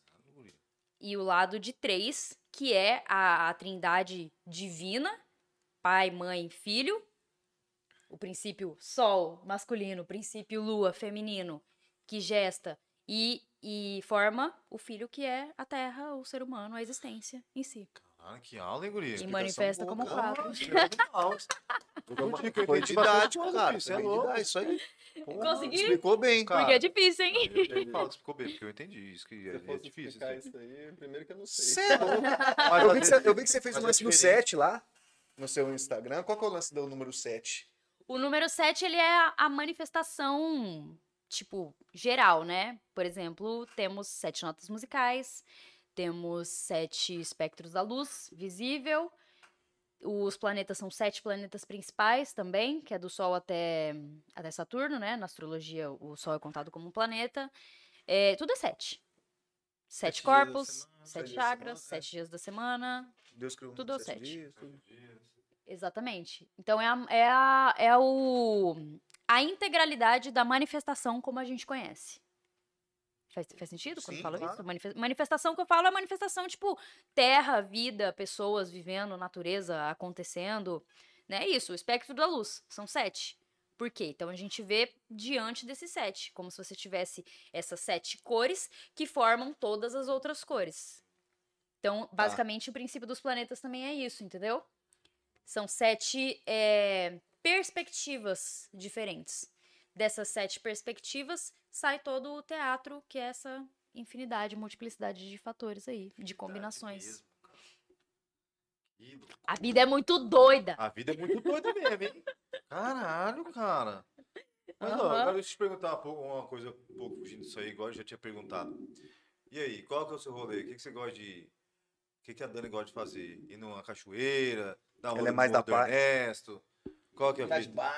Andar de bike. Surfar. Eu acho que não tem cara de surfar. Ah, meu, eu sou bem eclética, sabe? Tipo assim, é aquilo que eu falei. Antes eu era uma pessoa do rolê. Minha pira era gente, conversa, troca, cachaça. Loucura. Gosto de dançar, amo. Uma rave é tudo pra mim.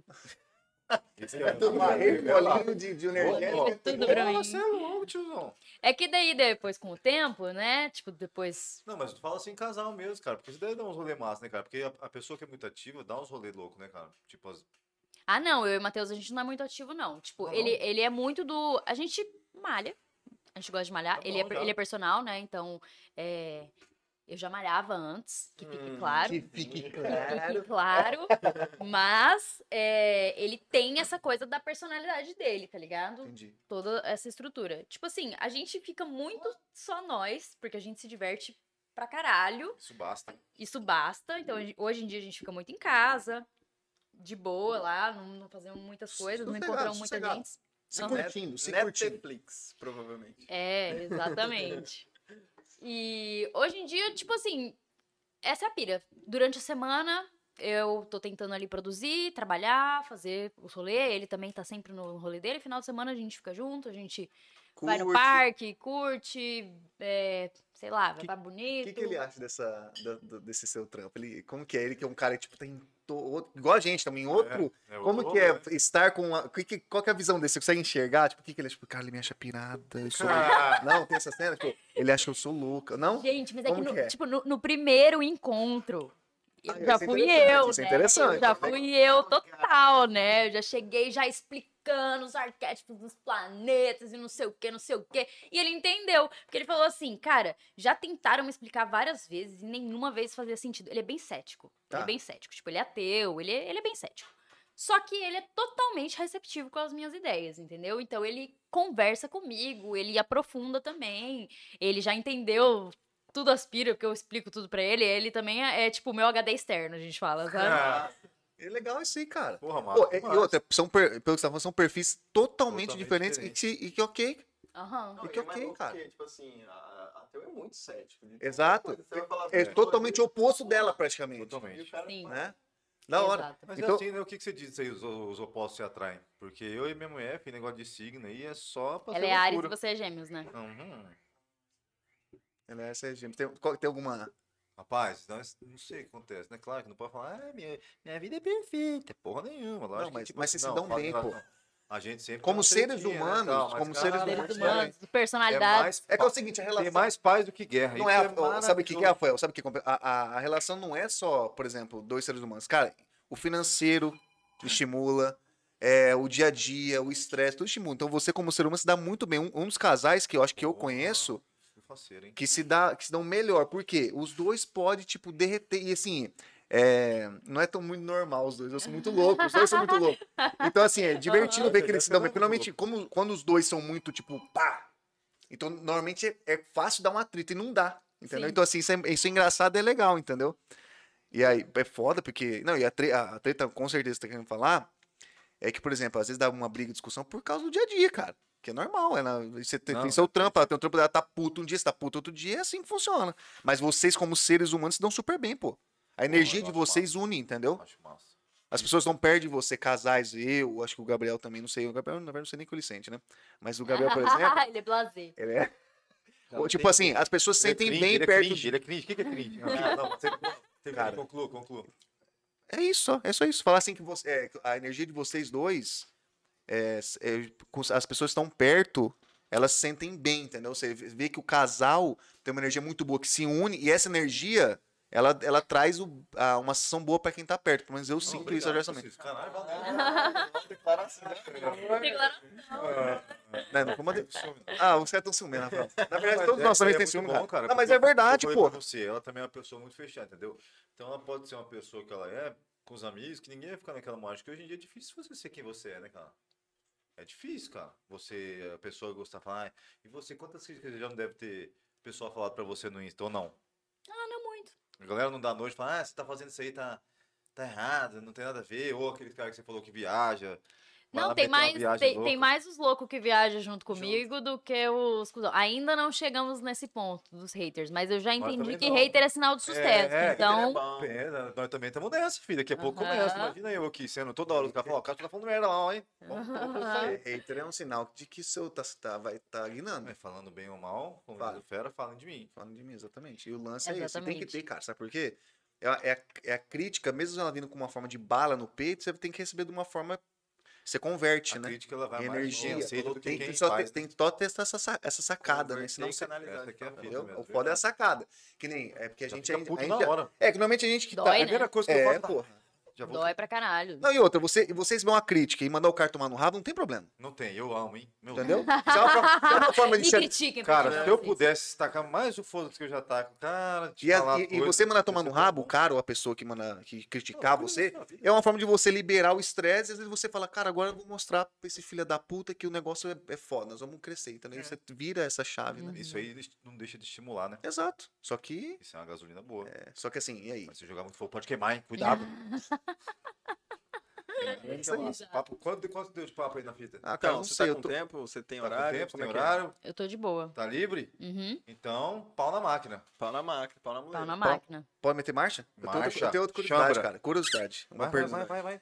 A astrologia, que você que mexe, você que tá nessa vibe faz muito tempo, obrigatoriamente tem uma ligação direta, tipo, de acreditar em Deus? Porque, por exemplo, você tem como ser uma astróloga sem acreditar em Deus? Tem alguma ligação?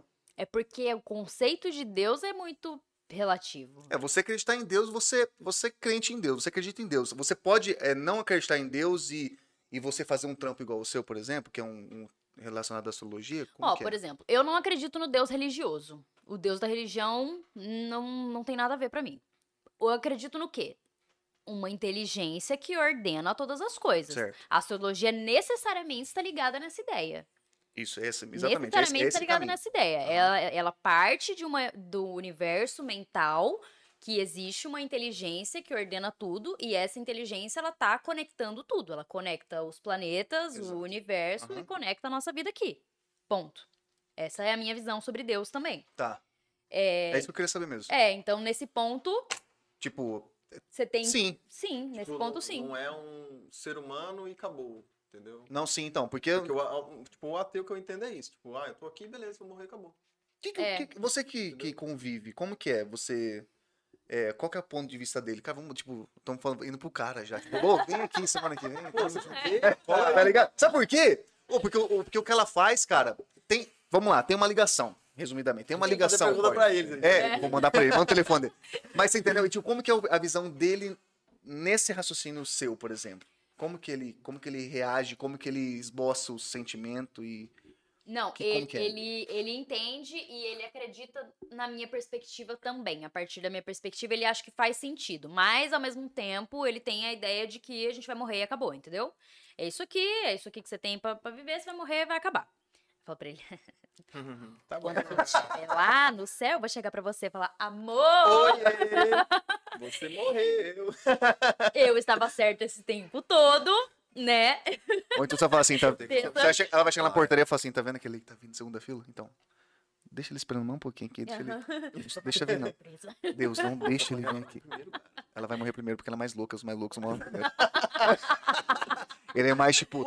E tem uma parada daqueles artistas dos 27 anos que você morrer pior que eu? Eu guardei. E qual que é essa loucura aí? É um rito que eles fizeram? Como que é? E por que que é 27? Será que é os caras que morreram? Amy Winehouse, Kurt Cobain, Jim Morrison, etc. Você entendeu? Ah, é porque eles sentiram o peso, né? O peso da realidade. Tipo assim, eles já eram pessoas em crise. Pensa só. Pensa você é famosão, tá ligado? Você, tipo assim, a maioria das pessoas coloca o... Mas o que eu tô falando é que tem um bagulho lá do 300 e não sei o quê, tipo um rito que faz e a pessoa acende até os 27 e chega naquele 27 e acaba.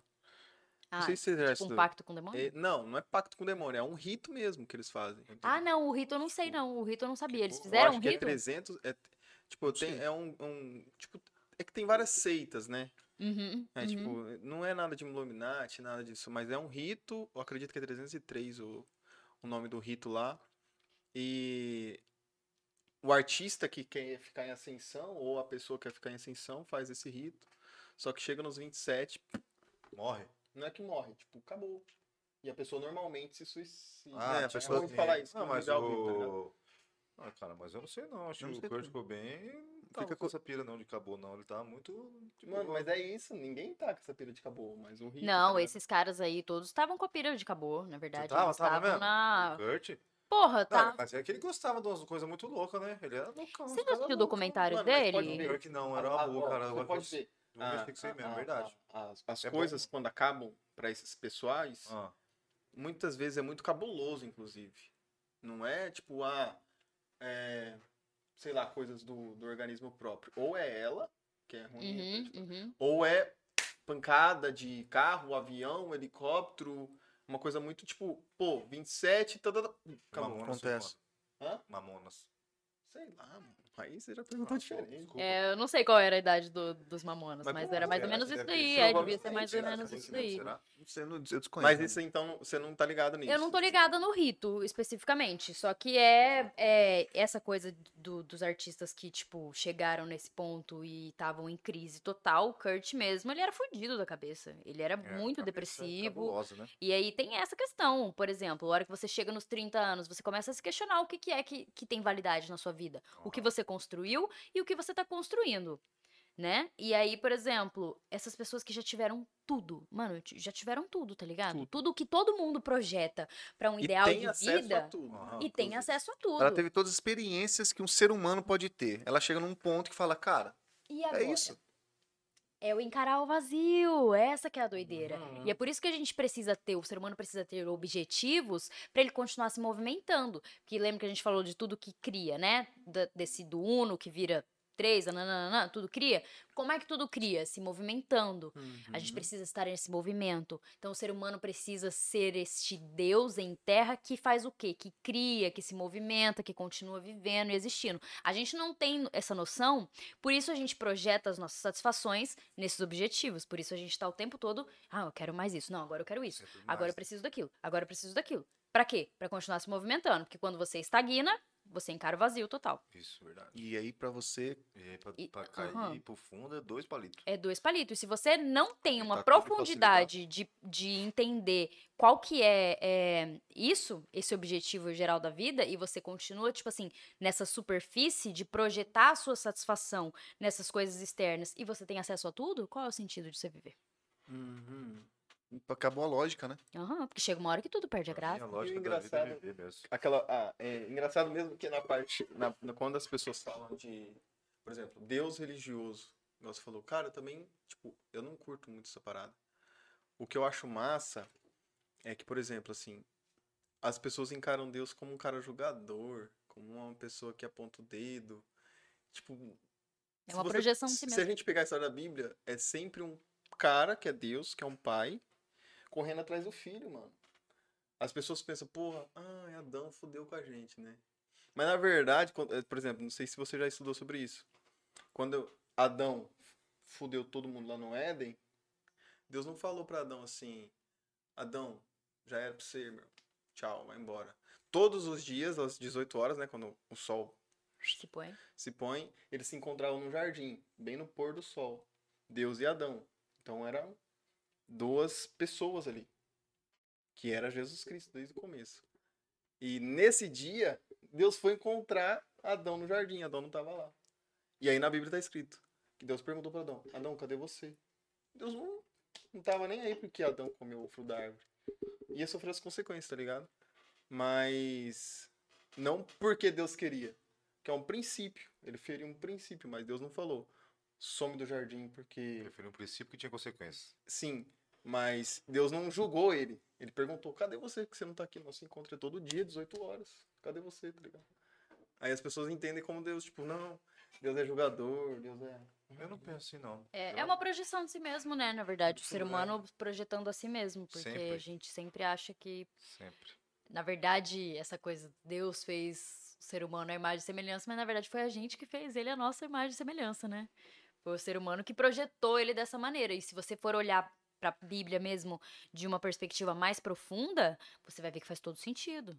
Faz todo sentido. A história, o quê? Simbólica, profunda, que realmente tem a ver com isso, com essa manifestação da dualidade de, tipo assim, a árvore do conhecimento, tá ligado? O fruto do conhecimento, a árvore do conhecimento do bem e do mal. Ele precisa conhecer o bem e o mal. Pra quê? Pra ele poder caminhar o seu processo de individuação. Se você não tem essa dualidade, como você escolhe? Que caminho você escolhe? Como você processa? Você faz.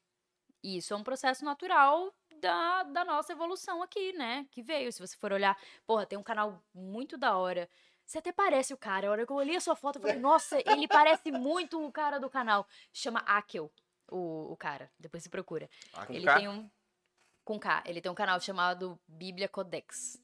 E ele interpreta a Bíblia toda dessa maneira simbólica. É muito, muito massa. Eu gosto. É muito massa, muito massa. E tem uns outros caras também que eu curto muito, que é a galera da Escola de Lúcifer.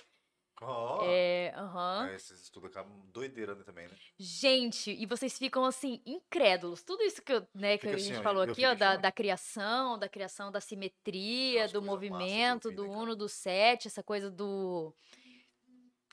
É profundo, assim, demais. Mas eles fazem toda essa associação. E, tipo, Lúcifer, na verdade, é Jesus, segundo eles. Nossa. Aí eles vacilaram, mas caramba. É o que... Então, mas não é, mas faz todo sentido se você for olhar.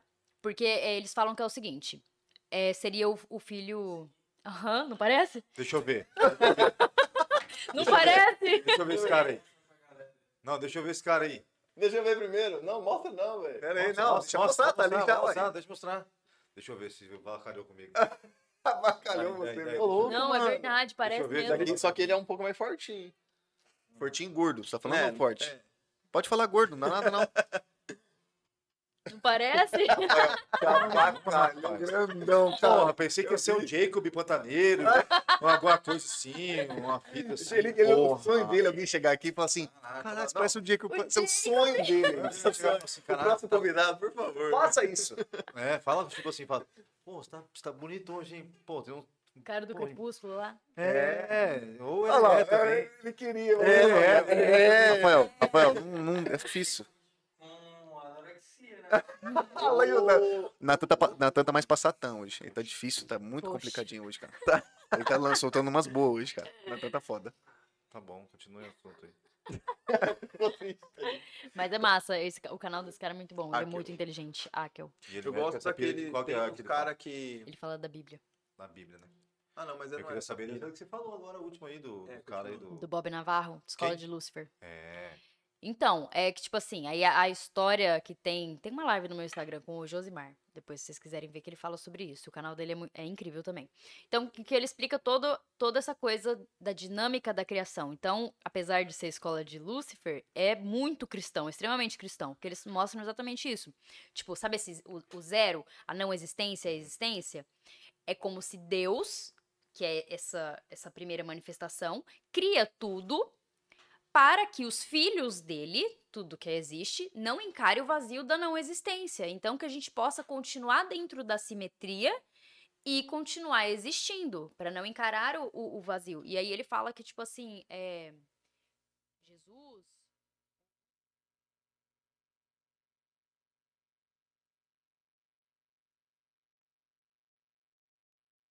Como é que é? Eu quero ver o que que é. Pagou pra ver, né? Pagou pra ver. Pagou pra ver o que que era. E aí, viu, é como aquela coisa, tipo, do pai e o filho falando, não, pai, eu quero ir lá, quero ver a vida, nananã. E o pai tá tentando proteger ele. E aí ele vai lá e vê e entende toda coisa, entende que o pai tá ali o tempo todo segurando a dor pra ele não sentir aquela dor, tá ligado? E aí ele vira um outro... Putz, mas eles aí eles vacilaram, mas tudo bem. Não, mas aí você tem que ir lá ver a teoria completa, entendeu? Porque Lúcifer era um serafim. Quem falou? Então... Tipo assim, o querubim, ele ficava nos pés do trono do Altíssimo, né? Os serafins ficavam acima do trono do Altíssimo. São qualificações de anjos. Anjo é a qualificação mais baixa. Anjo é anjo. Aí tem arcanjo, tem querubim, tem serafim, certo? Então, Lúcifer, como serafim do reino de Deus, porque os anjos não têm livre-arbítrio igual a gente, né? Então, ele viu a grandiosidade do Altíssimo. E ele quis aquilo pra ele.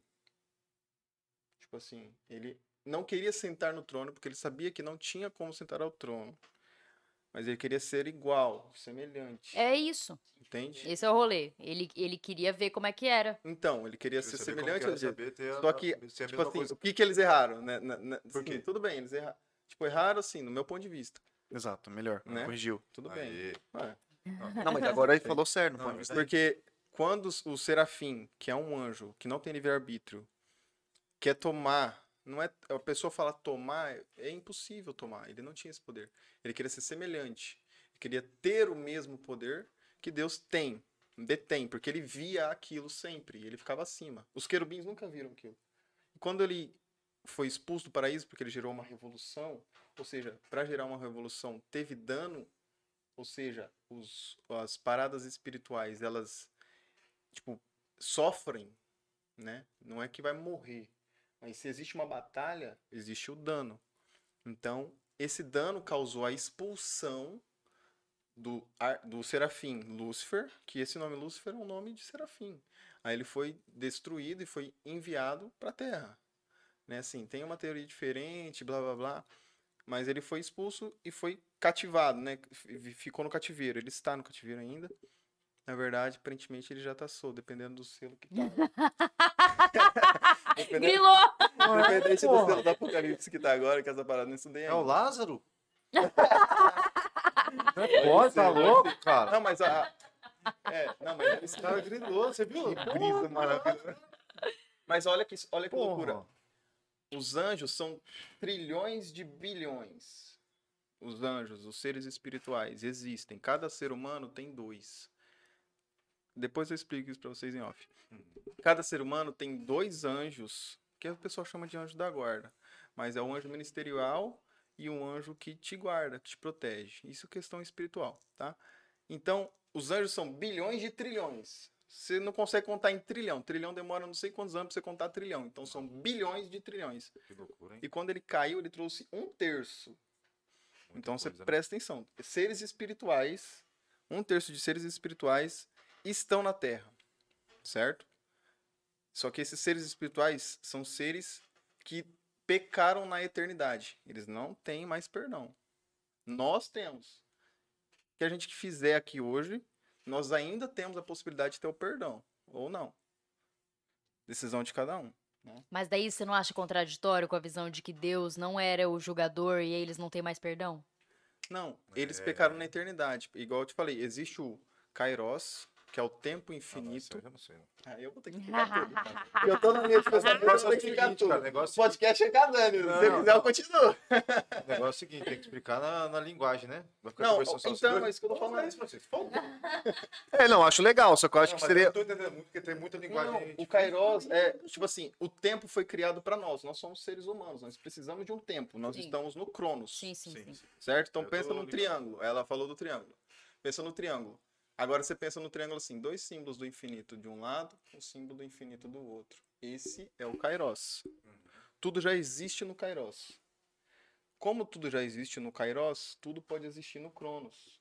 Mas para vir pro Cronos precisa de um tempo. Tudo que já existe, tecnologia, tudo que você for imaginar, na época das cavernas existia, porra. Não trouxeram espaço para fazer nave espacial. Já estava na Terra.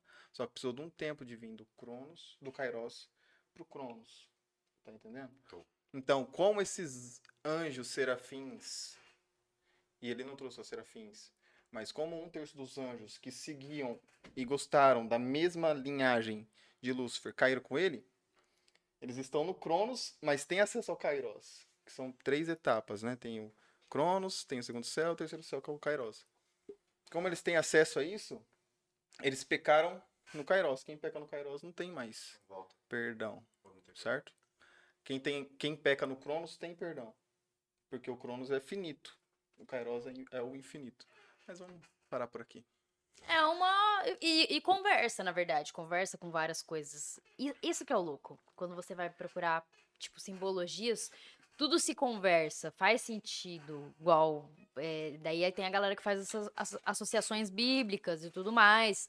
Tem toda uma simbologia. A Bíblia que vai além de uma visão humana. Se você ler a Bíblia como humano, você nunca vai entender isso. Vai ter que ler como que é, então? Como espírito. Avatar? Como espírito.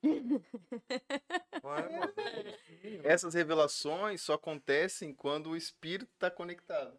Porque aí, beleza, somos seres triunos, ou seja, tem Deus, tem o seu espírito, tem sua alma, tem o seu corpo.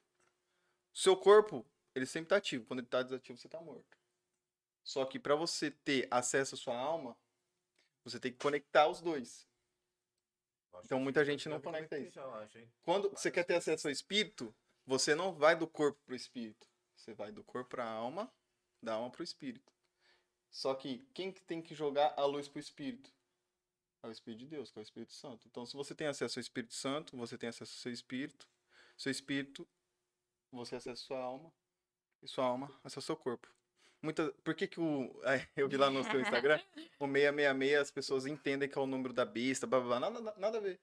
666 nada mais é que o homem no centro do corpo, o homem no centro da alma e o homem no centro do espírito. Então ele não tem acesso ao espírito real, que é o Espírito Santo. Ele só tem acesso ao que ele é ele. Por isso que é 6, porque o homem nasceu no 6º dia. Então é homem, homem, homem, 666. É isso, simples, explicado, 666. Pô, obrigado por explicar, claro, até hoje. Acontece algumas coisas das 666, eu já fico, caralho, que fita é essa? É verdade. A galera tem medo, né? Porra, eu sou o cagão, não posso falar. Sim, a galera tem medo, a hora que você fala Lúcifer, por favor. Não, fiquei lá, né? Pera lá. Cadê as bruxarias que você não contou até agora? Você tá só fugindo. Pai, eu não derrubei ali o microfone? Não, mas vou falar. Não, agora deixa eu falar. Pode falar. Caio Live, primeira vez. Caio, como que é? Caio Live, primeira vez. Caiu meu negócio aqui, primeira vez. Ah, tá, e aí? Mas tá legal. Mas você tá querendo colocar a culpa na convidada? Não, claro que não. Puta que pariu, malandro. Não pode ser.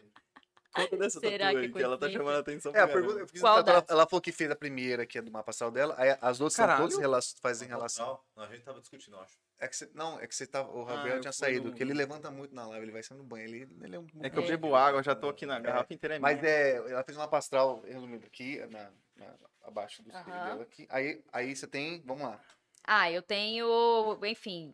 Não foi nada muito simbólico. Isso aqui todo mundo tem, né? Que é a Ramsar. E aí, esse daqui... É esse que eu vi quando você chegou. É assim ou é assim? É assim. Não, pera lá. Primeiro de tudo, que são as relíquias da morte. Vamos... Tá, vamos deixar claro e explicar. Vamos deixar claro e explicar. São as relíquias da morte. Ninguém aqui é Potterhead? Eu vou te falar bem a verdade. Harry Potter é comigo, tá? É com você? Tá. Então, pera lá. E aí, todo mundo é Potterhead aqui? Não, eu nunca assisti. É muito bom. Como assim? Eu não perdi meu tempo com Harry Potter. Muito fã. Eu não perdi meu tempo com Harry Potter, nem Senhor dos Anéis, nem Hobbit, nem... Como é que é aquele outro espaço lá? Porque não é seu perfil, porque você acha que não é interessante para a sua vida... Mano, eu... Não, tô perguntando porque eles... Eu gosto muito da leitura, tá ligado? Da leitura? E eu não gostei dos livros, então... Você nem viu o filme. É porque o filme, na verdade, é... Game of Thrones, por exemplo. O livro é ficção. O filme é um outro tipo de ficção. Porque é pra eles fazerem... É que, na verdade, eu não li o livro do... Você leu os livros do Harry Potter? É, os livros eu não li. São incríveis, tanto quanto... Eles são muito bons, né? Aí, mas pra pôr no filme, os caras têm que roteirizar, tem que ser interessante pra vender. Igual Game of Thrones mudou muita coisa também. Game of Thrones, cara, é muito bom a série, cara. Eu gostei bastante. É muito bom, gostei. Ah, você gostou? Achei que você tinha gostado. Ah, entendi. Muito bom. Mas é bem diferente. Mas você quer... Potter fan, conta aí. Você falou assim, vou fazer. Não, e deixa eu contar uma história aqui engraçada sobre essa tatuagem. Tá, aí beleza, fiz, porque sou muito fã. Isso aí é do Harry Potter. Isso é do Harry Potter. Sim. Okay. E olha que interessante, é o triângulo, né, a unidade e tem o círculo. O círculo é o que engloba, né, a gestação da coisa, o feminino. Então são tipo... é porque é o pomo de ouro, né? Aí, só que tem uma coisa bem... Tipo assim, isso, eu fiz na brisa do Harry Potter mesmo, porque eu fiz faz tempo já, tal, nem tinha muito conhecimento simbológico. Do Harry Potter você fez e falou, cara, mano, manda um em cima do outro aí. Eu achei, na verdade, na internet, né? Porque é o símbolo das Relíquias da Morte. As Relíquias da Morte, que é a capa da invisibilidade, a varinha das varinhas e a pedra da ressurreição. Certo. Que tava dentro do pomo de ouro, etc, etc. Aí tá, esse é o símbolo. Aí, um dia, eu participo de uma sociedade aqui, que chama Sociedade Brasileira de Obiose, que é uma escola onde a gente estuda todos esses ensinamentos iniciáticos e tudo mais, como tudo surgiu, cosmogênese, antropogênese, etc, etc, etc. E aí veio um cara pra cá, pra participar da nossa primeira iniciação, da nossa primeira formação, que ele é até famoso no YouTube, assim, é muito legal. Ele faz sempre um programa chamado Vida Inteligente. É o Jorge Ouro. E ele é, enfim, muito, muito, muito foda, muito inteligente, uma pessoa que sabe muito, assim, um senhorzinho, assim, maravilhoso. E ele tava lá. E aí eu conversei meio com ele, assim, beleza, de boa. E depois ele chegou pra mim e ele falou, cara, não sei o que eu falei pra ele. Ele falou, eu já te conheço. Poxa. Aí eu falei... Que da hora. Você falou, uai... Como assim? Você me conhece? Eu sou especial? Ele falou, é. Sonhou com você. Eu falei, sonhou. Cara. Sabia, exato. Que deu uma parada de sonho. É, sim, foram encontros do astral, né? Olha isso, que louco. Uhum. E aí, tipo assim, mas ele tava... Aí ele vai explicar, tá? É, tipo, no astral, ele não me explicou tudo exatamente, porque ele já é uma pessoa, porra, que entende muito mais, então ele sabe que tem muita coisa que ele não pode falar, que não adianta ele falar, entendeu? Coisas assim. É. É, então ele não me explicou todos os detalhes, eu até fiquei meio assim, eita porra. Uhum. E aí ele pegou e me falou, depois ele perguntou, ele falou, você tem uma tatuagem que tem asas? Oh. E eu falei, ele não é Harry Potter fã. Uhum, tipo assim, ele não tinha visto nada, tá ligado? Ele perguntou pelo WhatsApp até depois, né? Que ele comentou isso, não sei o quê, e aí falou, você tem uma tatuagem que tem asas? Aí eu mandei a foto. Ele falou, você mesmo. Eita. Esse símbolo é um símbolo eubiótico, né, que fala, mas na verdade é porque é um símbolo alquímico. Uhum. A alquimia tem só que é um quadrado aqui, né, que é isso, é o quaternário do homem, da base da pirâmide, o triângulo e o uno, que é meio que a pedra filosofal ali da coisa. E ele sabia disso, e aí tem as asas tem uma questão enfim... dos anjos, do sexto sistema, né? Não sei o quê. Mas eu fiquei muito impressionada com essa situação aí. Revelação, porque eu falei, eita, porra, essa revelação. Uhum. E esse negócio de déjà vu? O que você fala sobre isso? Acho que tem a ver alguma coisa? O que você pode falar sobre isso aí, cara? Déjà vu é uma coisa muito louca também, né? É muito louco. Porra, que pira! Quando eu tenho um déjà vu, eu falo... Sabe o que eu faço? Eu falo, mano, eu tenho que fazer uma coisa que eu não lembro que eu fiz no déjà vu. Aí eu, tipo, eu falo... Caguei no chão, caguei no chão. Joga o celular no sofá, tipo, não joga o celular no sofá, então joga o celular no sofá. Pô, beleza, acabou, já vou. Mas é uma coisa. Já vou é foda, já vou é patifaria. Tem época. Eu chapo com o déjà vu também. É muito chato. Mas é, tem algumas, o que você acha? Já vou é uma coisa meio louca, hein? Ai, eu tenho uma teoria, que é a teoria que eles falam que é tipo assim, você meio que já viveu aquilo numa realidade paralela, entendeu? Você acredita nisso aí mesmo? Você acha também é? Pelo que os outros falam, eu acho que o que mais faz sentido. É o que mais faz sentido pra mim. Uhum, sim. Cara, mas é uma fita cabulosa, não é? Uhum. Mano, pode ser uma parada conjunta do que eu vou falar agora. Como a alma e o espírito não é do Cronos, é do Kairos, a alma e o espírito sabem tudo que é seu e tudo que é pra ser seu no plano Cronos. Que massa. Porque o Kairos já existe tudo, igual eu falei. E a alma e o espírito é do Kairos. E aí tem uma frase, né? A sua alma tem saudades das coisas que você não viveu ainda. Saudades que a gente não viveu. O Neymar falou tudo e ninguém deu bola, só do gol. Caralho! Porra, verdade, cara. Será que é isso mesmo? Ah, talvez seja um ponto de, tipo, que você tem uma conexão ali, né? Uma conexão com esse infinito. Cara, é muito louco. É, cara, esse negócio de... Não sabe por quê, cara? Por quê? Sabe que... Pô, serve pro cara aí, velho. Empurra pro cara lá. Empurra lá pra ele. Sabe que eu tenho curiosidade de saber agora? O quê? Pode falar. Uma pessoa... Piga. Uma pessoa vai lá, morre. Essa vai lá, morre. Uma pessoa vai lá e morre. Vai pro hospital, pum, é ressuscitado. Aí cria-se um novo mapa astral para essa pessoa que foi ressuscitada? Nossa! Puta, interessante. A melhor da noite. Não é muito louco? Ah, morreu. Não, é muito louco. Uai, pode ser um renascimento, por que não, né? Pode ser, lógico que faz. Não cria-se um novo mapa astral porque ela tem o mapa de nascimento dela. Mas que pode-se ter um novo mapa astral a partir dali, com certeza. Porque a gente calcula a vida a partir das batidas do coração, né? O quê? Da batida do coração? Que, na verdade... Exatamente. Pode ser, que foi nessa linha. Então, lógico, né? Para o coração, você tem quanto tempo de vida, será? Porque você tá vivo ainda quando seu coração para. Quanto tempo? Sim, você tem... Ah, bom, aí... Uai, ele é EQM, né? Aí tem... As experiências de quase-morte. Isso que é louco, eu já vi muito relato. Tem um documentário no Netflix que fala sobre isso. Pessoas que tiveram essa experiência. Aí depois pra eu ver. Eu acho massa, é verdade. Eu não sei onde procurar, tá ligado?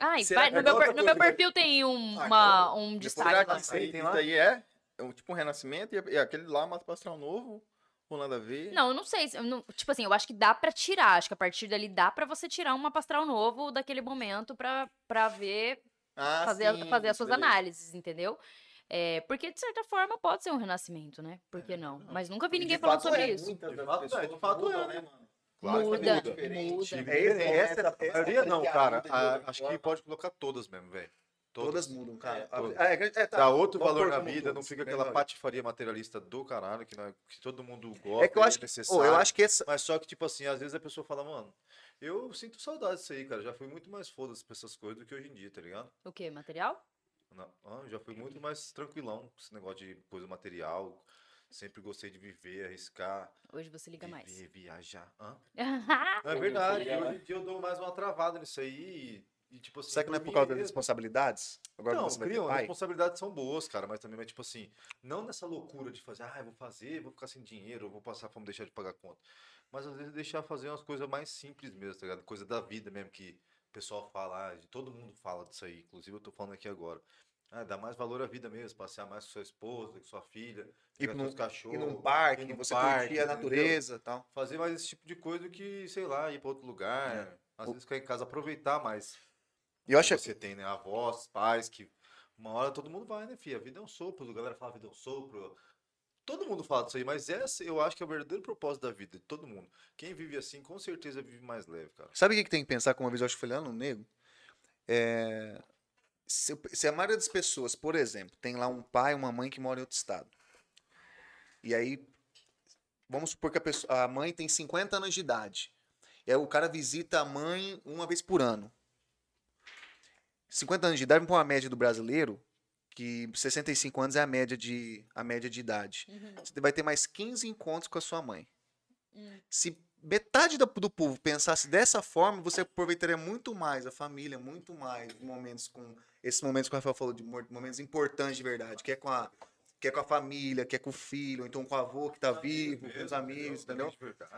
Essa cara, puta, minha mãe tá lá, então meu avô mora não sei aonde, cara, você pensa assim, pô, meu avô tá com 70. Sempre você acha um empecilho, né? Se eu pego ele uma vez por ano, ele pode ter mais 4 anos de vida, se ele tiver bem, se os 5 anos de vida, 75 é muito bem, né? 80, pô, vou ter mais 5, 6 encontros. Se o cara pensa, cara, eu vou ter que me dedicar mais. E isso mudaria o raciocínio. Por isso que eu acho que nesse lance do renascimento, do ressuscitar, o renascimento, isso aí, quando o cara acorda... Quando o cara acorda e se depara com a situação, acho que o cara... Cara, por isso que eu falo, é algo divino isso daí. É divino, não é divino. Fala, cara, olha, o cara... Ninguém explicou pro cara, ó, faz o seguinte, agora você vai parar de pensar nas coisas materiais, você vai... Não, ele simplesmente desperta, a mente dele já, não sei se tem uma ligação divina, e ele volta outro cara, a pessoa volta outro... com outra filosofia de vida, um cara super materialista não é mais. Mas eu acho que todo mundo cara... isso um pouco dentro de si, eu acho. Entendeu? Só tá de meio que desativado ou dando mais valor a outro tipo de coisa material. Deve ter relação, questão mental, porque quando a pessoa fica num estado entremorte, tá ali assim, naquele meiozinho, ela só tá ativa na mente. Tá ligado? Mas aí a mente dá aquela viajada que eu tô ligado, hein? Ela tá é verdade. A mente dá aquele tum, você dá um rolezão, tipo assim. E depois te puxa. Tipo assim, você vai dar todo aquele rolezão mesmo, falar, caralho, lá, porra, minha mãe lá e tal. Será que você chega a bater lá em cima? Você já tomaram ayahuasca, alguém? Cara, eu ia te perguntar isso agora. Eu não. Tomar o quê? Ayahuasca? Vou tomar essa porra, então. Explica pra mim. Dá essa sensação? Você não pode tomar. Assim, você tem que estar num lugar ritual, legal. Tá, é tipo não é o da esquina ali, mas você tá sendo na rua aqui. Não, então é coisa boa, então. É espiritual, já entendeu? Já tomei. Qual que é o seu guia? Qual que é o animal? Quê? Não, eu não tive esse encontro, essa perspectiva. Se estudar, não. Aí eu acho que é uma erva? É um chá, né, que é uma extração de uma planta que tem o DMT. Aí o DMT, eles falam que é a molécula da vida, que é a molécula que, tipo assim, a sua glândula pineal solta quando você está na beira da morte. Então, o que acontece? Você tem uma... Não é a sensação que você vai morrer, mas te faz refletir sobre toda essa perspectiva. Talvez se aproximar o máximo possível dessa sensação. É que, na verdade, você tem que ir lá com... Você tem que ir fazer essa parada com um propósito. Sim, né? Sim, seu propósito foi... tipo assim, eu queria conhecer, entendeu? Mas eu já tinha, um pezinho. A primeira vez que eu fui, na verdade, fui 2 vezes só. A primeira vez que eu fui, eu tinha pouco conhecimento. E aí, o que acontece? Você encara esse vazio. Você encara esse vazio. Que o seu corpo fica todo dormente, você fica só na mente. E aí, você encara esse vazio do não ser. E a hora que você encara esse vazio do não ser, da possibilidade de não ser o Rafael que está aqui neste corpo encarnado que você conhece a vida toda, é assustador. É assustador pra caralho. E aí, tipo assim, se você vai sem conhecimento nenhum sobre essas coisas, sem um autoconhecimento, aí é onde vem a peia, né, que fala, que é a bad trip. E, por exemplo, nessa primeira vez que eu fui, eu segurei muito a onda. Segurei. Pra quê? Pra não deixar e esse não ser. Porque daí você fica tentando lembrar, não, eu sou Daniele, eu, Daniele, tô aqui, minha vida, não sei o que, não sei o que. Tava lá, diálogo interno. Aí a segunda vez que eu fui, eu já fui com um pouco mais de conhecimento. Demorou também bastante tempo. Talvez um pouco menos de medo também, ou nem aqui em Campo Grande? Foi aqui em Campo Grande. Que louco, não sabia que tinha. Tem vários, vixe, tem vários. É, fui com menos medo, sabendo mais ou menos o que eu poderia esperar, né? Porque a primeira vez você também não sabe muito bem o que esperar. E aí, tipo, deixei isso levar. E aí é onde vem todos esses questionamentos. Diante do vazio da morte, o que é importante, de fato? O que foi importante na sua vida? O que você cultivou, construiu? Tem toda essa questão de, às vezes, vir quando você encara esses momentos de muita profundidade, tipo assim, nossa, e aí? E a hora que, sei lá, meus pais morrerem? É puro questionamento de si? Não é um questionamento tão óbvio, tão mental, assim, sabe? É como se, sei lá, como se você estivesse num rio e flutuando e aquele rio tá passando por você, tá ligado? De coisa assim. Tranquilo não é muito tranquilo, não. É porque você lidar com isso, dependendo que ela... É perigoso. Você falou da glândula pineal. Pineal, isso. É o nome correto. Tem vários estudos sobre isso. Muitos.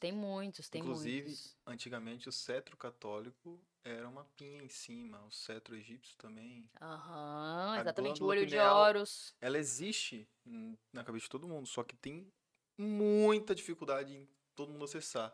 E tem estudos que falam, inclusive, porque a glândula tá aqui dentro. Uhum. Só que existem ações químicas ao longo de várias décadas em alimentos para calcificar.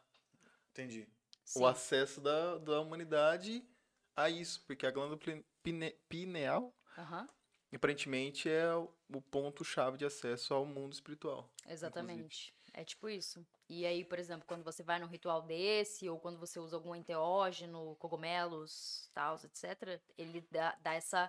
te abre essa perspectiva, entendeu? Uma perspectiva diferente da vida. E aí essa coisa, a hora que você encara esse vazio.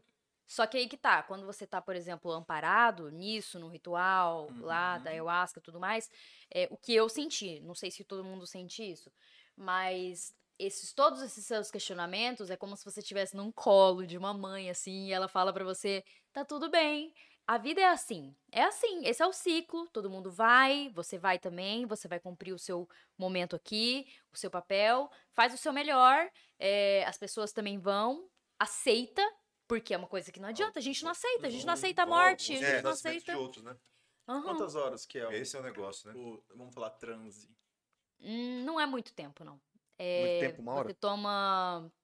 Nesse que eu fui, você toma 3 doses, às vezes 4. Mas o ritual em si dura bastante tempo. Aí, tipo assim, você toma a primeira dose, vem... Toma a segunda... Fica mais ou menos ali... eu não fiquei tanto tempo, assim, na onda, né? Na brisa. Mas, tipo, tem gente que fica a noite toda numa coisa bem forte. Bem profunda. Né? E aí enfim... É profundo o negócio. Você tem que ir com uma... O que você sentiu disso daí? O que você acha que... foi bom pra você nisso aí? É aceitação. Aceitação é a palavra. Porque foi isso. De todas essas dores, esses questionamentos, aceitar a vida como ela é, tá ligado? Aceitar o ciclo das coisas. Porque é isso. A gente não... A gente quer aplicar uma força, e não tem o controle nenhum, né, disso também. Exato. A gente quer ter esse controle, a gente quer aplicar essa força. Então a gente não quer pensar sobre muitas coisas. A gente não quer encarar o vazio da morte, ou sei lá, da velhice, das coisas não estando dentro desse nosso controle. Só que a vida é o que é. É o ciclo. Todo mundo nasce, todo mundo morre. Tem os momentos bons, tem os momentos de vida. É meio perigoso. De certa forma, não é?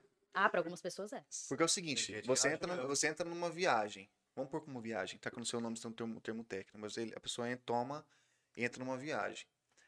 Você falou que não, dependendo, fica uma noite toda. Tem, deve, com certeza existe a possibilidade da pessoa às vezes não voltar dessa viagem, será que não? Não, não, volta. Mas quando você volta, você entra numa viagem, você volta, você acorda, a hora que você desperta. Essas pessoas, será que ela, você deve lembrar, claro. Você deve, você sabe se eles, como que eles te recebem, por exemplo, que você volta com essa nova realidade. Então você volta, você acorda, você tá ali no local, você acorda. Puxa, só que você tá com a sua mente totalmente transformada. Que você viu coisas ou sentiu coisas que te mudaram. Uhum. Aí eles dão esse... Como que é o suporte que eles dão? Porque imagina, soltar você, tá tudo... Alô, tchau. Tá, não, entendeu? Como que é isso? Vai com Deus. Na hora que você volta, eles te dão tipo uma explicação... Eles te interrogam? Como que é? Você não. Interroga eles? Como que é? É como o ritual, ele é feito para ter essa condução, né? Essa condução de você entrar na viagem, ir lá, fazer todos os seus questionamentos e nananã. E a volta, tipo assim, pelo menos lá na situação em que eu fui e tudo mais, é a hora que volta tá todo mundo naquela briga. Sim. Naquele amor. Sabe, leve, aí tem depois um lanche lá, você pode conversar se você precisar conversar com alguém sobre alguma coisa, vai ter o suporte ali e tudo mais, mas é meio que conduzido pra isso, assim, pra, tipo, todo mundo chegar num... Eu acho que o neto do Chico Anísio participou desses rituais e se suicidou e tal. Sério? Mas isso aí não vai muito da cabeça da pessoa também, não, será? Por isso que eu acho que ela comentou o negócio do momento. Você totalmente fala do momento. Totalmente da cabeça da pessoa. Totalmente da cabeça da pessoa. Esticando para um assunto nada a ver, mas eu falo em relação a drogas, que o pessoal fala. Eu acho que isso aí vai muito pela cabeça da pessoa, né, cara?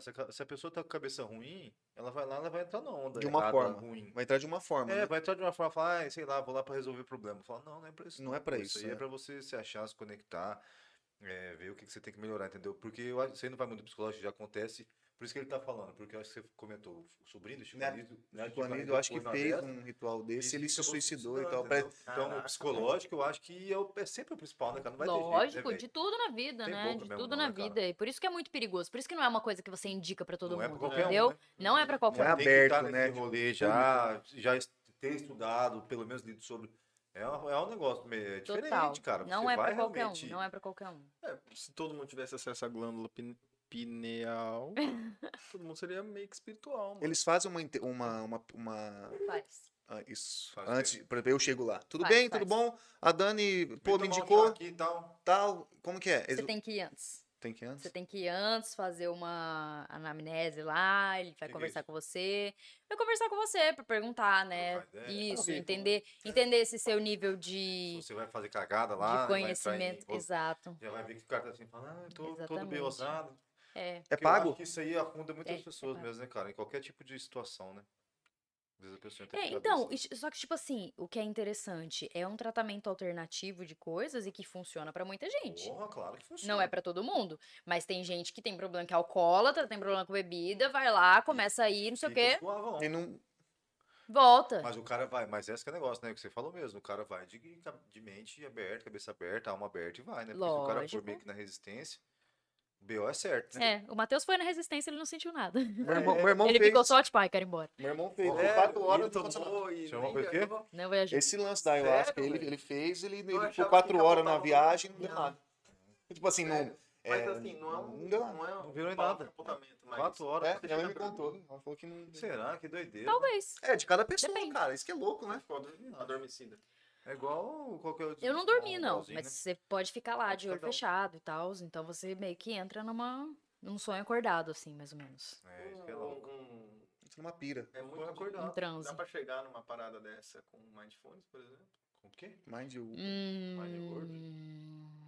Cara, não explica o que tá falando. Mindfulness. O que é isso? Eu não sei inglês, não. Não sei o que é ser inglês, o que é. Calma. Explica aí o que é Mindfulness. Vai lá, eu já sabia, né? Não, sei. Então fala. Mindfulness.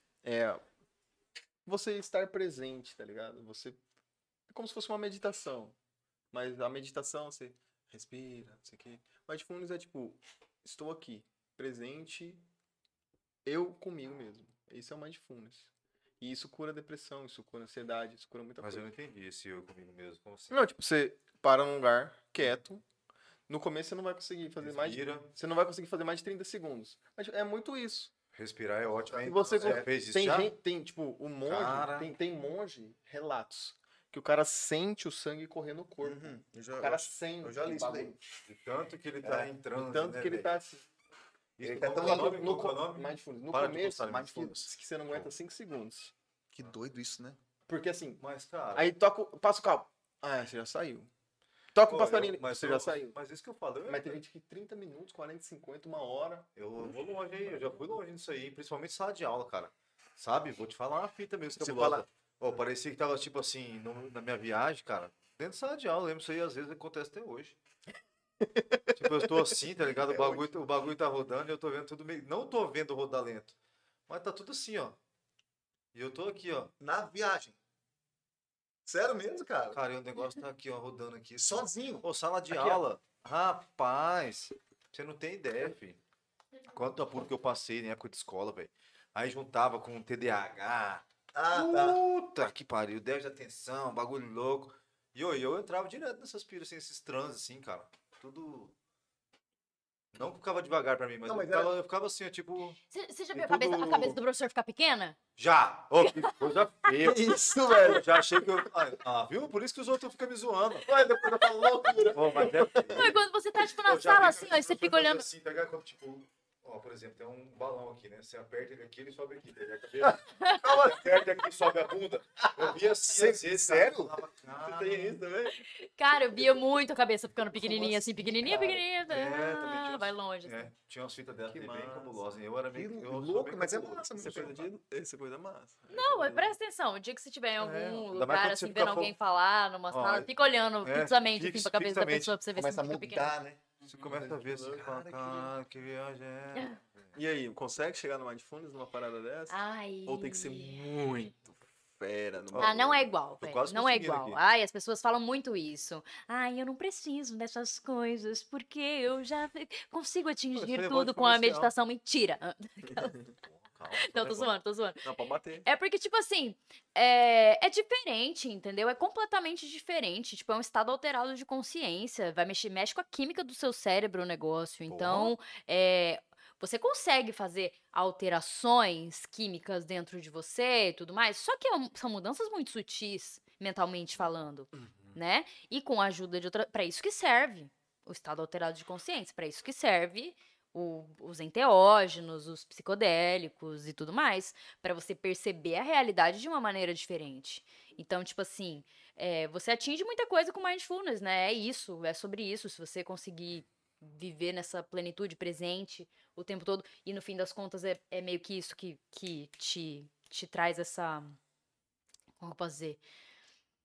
Essa coisa, tipo, da experiência de quase morte, ou você encarar este vazio, aonde você tem que entender o que é importante, você vai entender o que é o presente, igual você falou. Você só vai ver, sei lá, o seu avô mais tantas vezes. E o que seria aproveitar? Seria ficar o máximo de tempo? Seria só pensar nisso? Não, seria estar presente com a pessoa. Sim. Na hora que você está com ela, né? Conseguir extrair o máximo possível dali. Mexendo na porra do celular toda hora, né? É. Não, que se for mais 5 encontros, que os 5 encontros sejam... Você vê que ele tá no Me Toque hoje? Qualquer coisinha que fala... Não, mas você falou bravo, hein? Tá mexendo no celular toda hora. Você acabou de ver o celular pra pergunta que tá com a pessoa. Igual ela falou, quando você tá com a pessoa, você realmente está. Você não só ir lá ficar de corpo, fica viajando no celular aqui. Tipo, eu tô aqui com o meu avô, pra puta que pariu. Tá fazendo nada... Melhor não ter ido. É, seria... Entendeu? É, que parar. Eu acho que você tá lá, mas não tá? Tá lá, mas não tá. É, e a gente faz isso com tudo, na verdade, né? Muita coisa a gente tá, mas não tá. Esse que é o negócio. Esse que é o rolê sobre cultivar tudo isso. A consciência é isso.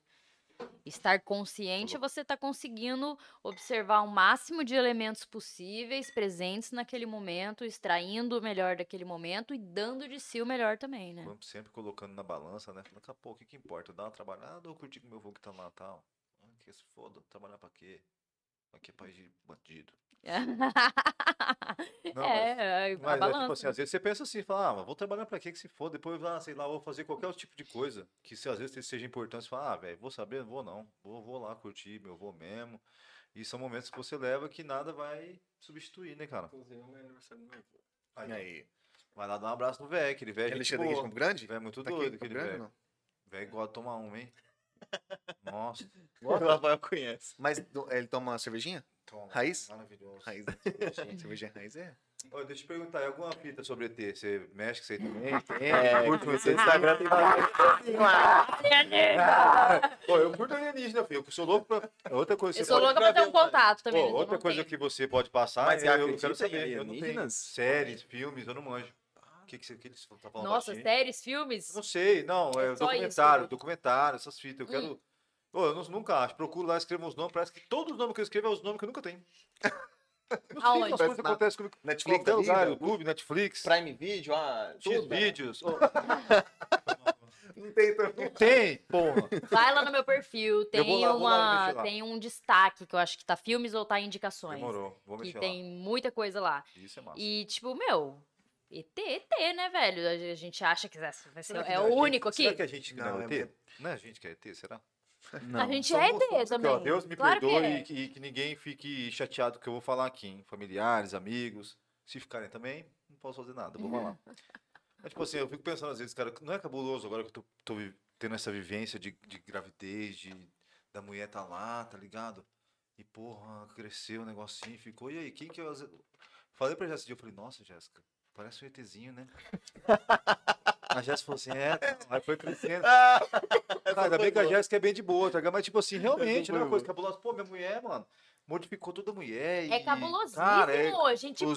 Como que é, cara? Faz tudo. O negócio dentro do corpo. E cresce, e mexe lá e tal. Eu acho total bizarro. Você acha mesmo? Total bizarro. Eu também acho, cara. Eu acho que a gente que somos os ETs. E eu acho que a gente foi criado por ET, na verdade. Eram os deuses astronautas. Já viram? Já ouviu falar? Não ouvi falar, não. Eu já ouvi falar nas escrituras das pirâmides, lá naquela época. Os Anunnakis, caramba, tudo, reptiliano. Já ouvi falar já também. Mas, mano, esse negócio de reptiliano, essa parada. Que eu acho isso também. Ô, direto já procurei essas coisas, eu vou ter que entrar lá. É bem fraco esse negócio. É bem fraco, tipo terra plana? Não. Não é tão fraco assim. Não, porque eu pergunto... Mas os Anunnaki... Rapaz, se você vê a explicação desses caras de terra plana, se você for meio juvenil, você cai na porra. Cai. Não, mas é muito... Então assim, mas a terra plana é mais fraca, mais profundinho um pouco. Não, mas... É que, cara, tipo assim, basicamente, a gente não tem comprovação de nada, entendeu? Chega um momento ali da história que é tudo meio nublado, existem investigações arqueológicas que contradizem muito a visão do que se tem, porque o que se tem, a visão científica de hoje, é que o ser humano, ele tem mais ou menos uns... quanto, sei lá, tipo, 40 mil anos. 4.500 e poucos anos.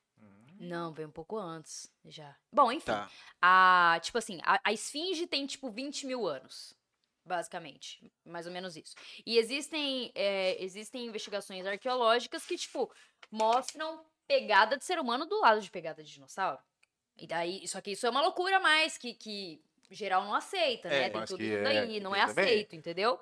Não é aceito pela ciência... Pelos estudos e etc. Normal. Só que, tipo assim, igual se você vai investigar os mitos, as histórias dos sumérios, dos egípcios, tipo, velho... Os egípcios, quem que fez aquele, né? Todas as construções, mano. Aquelas construções não foi feita pra ser humano. Pô, diz que 5 guindaste... tecnologia de hoje em dia, diz que não é aquela pedra. É daí que tá. Quem que é, então? Nem a medicina hoje é igual a medicina anterior. O pessoal fala muito que a galera era maior zona, né? Tipo, os avatarzão mesmo. Sim. Aquele avatar não é um bebê. A gente só não era azul, acho que era cinza. O ser humano vivia quase 1000 anos naquela época. Puta que deu. Eu acabei de falar pra vocês. Eu ia ficar de cara em ver tudo isso aí. Aparentemente, quem é engenharia? Eu mais acredito... A Terra não passa de 10 mil anos. A Terra. Os estudos científicos, bilhões de anos, para quem acredita no Big Bang. Só vai pagar? Para quem acredita no Big Bang. Mas a Terra em si, Terra, planeta, tira o científico de tudo. Dinossauro tira. Tira. Tira tudo, então. 10 mil anos pra cá no máximo. Mas o que que acaba? O que que faz a extinção? Nesse raciocínio seu, o que vai acontecer pra ser extinto?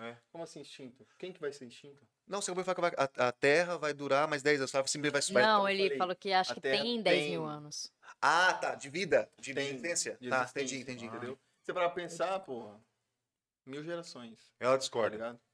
1000 gerações. Não, deixa ela falar.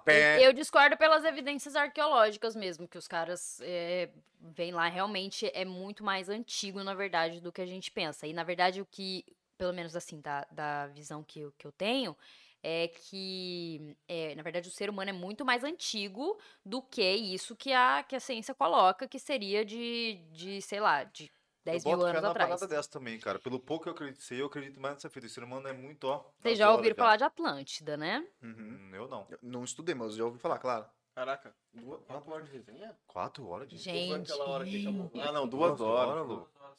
Não, mas tá legal, continua. Você tem horário? Não, mas já tá chegando. E você tem horário? Eu não. Não, vamos lá. Na hora que você falar que ela tá também, que eu só pra usar. Vai embora então, porra. Não, a resenha tá boa. A resenha tá boa. Maravilha. Atlântida, tipo assim. Bom, vamos lá, né? Aí, lá na Eubiose, a gente estuda isso, que é mais ou menos essa manifestação, até chegar onde a gente tá, todo esse ciclo grande de evolução. Então, tipo assim, pro ser humano ser o que ele é hoje, a gente precisou, antes, né, precisava ter outros ciclos de evolução onde a gente tinha, por exemplo, não tinha todos os sentidos.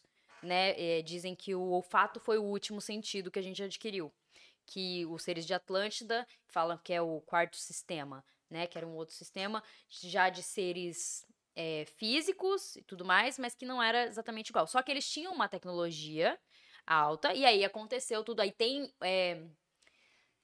uma galera lá, com evidências lá, tem tipo sempre assim... Sempre tem uma galera, né? Ah, sempre tem uma galera, cara. E é difícil falar porque, tipo, procuram essa nos detalhes, aí, assim. Tem que encontrar. Então, e tem alguns mapas muito antigos mesmo, realmente antigos, que eles mostravam, primeiro, perfeitamente... partes da crosta, sim. E tem uma parte dessa da coisa, desse mapa, que aparentemente seria o que é hoje a Antártida, só que era descongelado. E aí a teoria é de que, de tanto em tanto tempo, a própria crosta da Terra tem um apocalipse geral, e aí entra na história tipo de Noé e não sei o quê, nananã. Só que isso é muito rápido, na verdade, essa mudança que acontece. Então é tipo como se fosse um reset.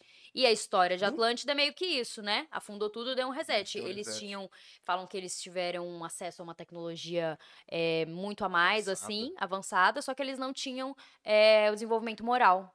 E aí, enfim, isso meio que precisava acontecer pra começar tudo de novo. Aí quem sobrou de Atlântida era a galera do Egito lá, que fez a constituição toda do Egito. E até mais ou menos nessa época do Egito, tinham esses avataras, que eram essas divindades, tem a história do Akhenaton, da Nefertiti, que eram os seres que vinham para ajudar a guiar a humanidade. Então, eram esses seres divinos. Até ali, meio que acontecia isso, só que, tipo assim, e Jesus também foi um deles, sabe? Só que sempre eles são assassinados. Por quê, né, galera? Porque tem também uma força contrária, né? Que quer lutar contra essa... Sempre vai ter, né? Tem desenvolvimento. Pensar nesse... Cara, tudo se mistura no final das contas, né, cara? Tudo. Cara, mas você imagina, tipo assim, ó, a ciência fala uma parada, por exemplo, a Terra tem bilhões de anos, e ela demorou pra se desenvolver, quem acredita no Big Bang, né? Demorou pra se desenvolver, o micro-organismo vai, ser humano. Porra, demorou pra caramba. E aí... É só ser humano. Não tem alienígena no meio da parada do Big Bang. E aí você pega outras vertentes que falam, cara, a Terra não tem bilhões de anos. Calma aí, mano. Ah, não, mas a arqueologia tá falando... Mas a princípio de... É isso que eu fico louco, né? A partir de que dado que a arqueologia encontra que, esse osso aqui era do dinossauro X e ele tem 600 mil anos. Tem umas coisas que é meio cabulosa mesmo. É pelo desenvolvimento, tipo assim, dos minérios, né? Então, por exemplo, tem as eras lá, assim, que eles sabem da era, mesozoica, não sei o quê, mesozoica, não sei o quê. É um assunto bem aprofundado pra galera, né? Quando você quebra lá uma pedra, vai ter essas camadas lá, né? Então, tipo, vai ter um acúmulo de tal elemento, tal, que vai fazer ficar de tal cor lá o negócio. Então é tudo uma mistura, né? É ET, é Deus, é ciência, é astrologia. E o que você me fala do ET Bilu? Eu chamo às vezes os meus seguidores de Biluzetes, buscadores do conhecimento. Eu tenho um amigo que chama Bilu, Bilu. Verdade, um abraço, Bilu, valeu. Bilu lá, pequeno lugar, mas o que você acha do ET Bilu? Eu quero apenas que busque conhecimento, mas foi uma... Ele sabia o que ele estava falando. Deixa de ser uma frase legal, né? Lógico. Eu apenas quero que busque conhecimento. Exato. Pô, o conhecimento é uma coisa maravilhosa, né?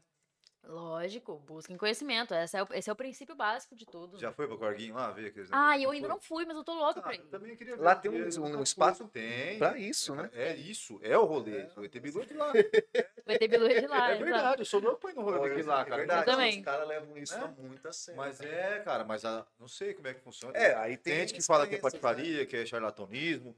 Tem gente que fala que é sério. Eu queria pra tirar a prova dos 9. Me convida. A Dani tem que ir pra lá e voltar e vir contar como foi a experiência. Fazer um resgate. Resgate do ET Bilu. Cara, eu sei que, tipo assim, tudo que eles construíram lá foi meio que com orientação de seres, né? Seres extraterrestres, exatamente. Eu acredito, eu boto fé, mas eu também boto fé no mau caratismo do ser humano, então acho que tem. Eu acho que tem mais, eu tô mais pessimista. O lado mais tipo mais pode falar que realidade. É que assim, aí tem, na internet já tem bastante vídeo e tal, mas você vê que tipo, porra, tá muito zoado. É porque não tem como ser uma coisa tão assim, vem aqui, pague R$100 e veja um alienígena, entendeu? Não é, vamos lá. Eu acho Word por aí. Não, mas o que acontece? Eles têm um lugar que vai lá e sobe uma luz, eles, entendeu? É uma parte muito teatral, lado, entendeu? Pelo menos os vídeos, outra pira. O quê? Westworld. Vocês assistiram? Rapaz, eu assisti. Rapaz, eu demorei pra entender, hein? Rapaz, eu tive que ver review. Eu vou anotar tudo isso aí que eu vou assistir. Eu tive que ver review, mano. Nossa, a série é muito boa. Vocês não entenderam? Westworld. Bom, hein? Muito bem. Bom. Gente, a gente tá caminhando pra isso, né? Hoje eu tava ouvindo um podcast também do Bruno Perini. E eles estavam falando sobre essa coisa do algoritmo, né? O algoritmo que vai regir as paradas, criando e se recriando. E o Westworld, ele trata meio que disso, desse ponto, assim. E é meio que o que a gente já vive, na verdade. Quando você encara essa possibilidade futura de, tipo, camadas da realidade e alguma coisa, um algoritmo que rege, já meio que é o que a gente vive, assim, de certa forma. Só que não é tão... Eu já sinto que as máquinas controlam a gente. Isso aqui, ó. Cara, eu, graças a Deus, tipo assim, tem uma pirazinha que eu queria mexer menos, mas conheço gente que se ficar sem, depressão, caga na calça. Diego Dias Moreira mandou no chat aqui, ó. Lá no Tio Pedro tem uma luz muito baixa. É pros lados de Corguinho. Eu acredito que na região tem algo relacionado ao OVNI, sim. Tem. Diego lá no Tio Pedro, a gente vai na fazenda lá. Às vezes eu me conecto. Eu vou pra lá, eu me conecto total com os alienígenas e seres de outros espaços. E realmente, às vezes, eu sinto que eu tô em Springfield. Lá é uma parada, Springfield. Cara, lá é tipo Neverland, do mato, tá ligado? Tomorrowland? Não, Neverland. É a cidade do Michael Jackson. Só lá é lá não, não tem as coisas que... Pode falar que o Michael Jackson gostava, né? Mas, tipo assim, é a terra do nunca. A terra do nunca lá, cara. Lá você se conecta com si, fica muito louco. Cara, você deita lá, louco, meu Deus do céu. Você olha aquelas estrelonas assim, ó. Você já estudou sobre o Triângulo das Bermudas? Aquelas paradinhas muito loucas lá. Não. Essa parte eu não entrei muito, assim. Tem que tomar cuidado um pouco com as teorias da conspiração. Mistura muito também, né? Você tem que estar com a cabeça boa pra não ficar misturando muita informação. Porque, cara, é muita coisa... Tipo assim, começa aqui assim e faz assim, ó. Mano, principalmente tipo assim, eu acho que você não tem tanto esse problema assim. Mas principalmente eu que sou cristão... Ela ou eu? Eu. Que sou cristão e acredito na figura de Cristo. E Cristo é um homem, né? E ele ainda é homem, porque ele foi transcendido aos céus. Então ele vai descer como homem pra cá, pra terra. As pessoas entendem a Bíblia errada, acreditam que nós vamos subir para o céu. Na verdade, a terra é o céu. Deus vai descer e o canal vai de Jerusalém. Mas depois eu explico também, se vocês quiserem. Mas por que essa teoria está falando que os outros entendem errado a Bíblia? Não, eu entendo. Eu tenho que tomar cuidado com o que você falou. Porque eu estudo muito, mano. Não estudo igual, cara, eu vou sentar, vou ficar estudando. Mas eu sou curioso, eu sou curiosão. E tipo, mano, é muita coisa que contradiz a minha crença... Só que faz muito sentido ao mesmo tempo. Isso que bagunça. Caraca, velho, isso aqui é muito fera.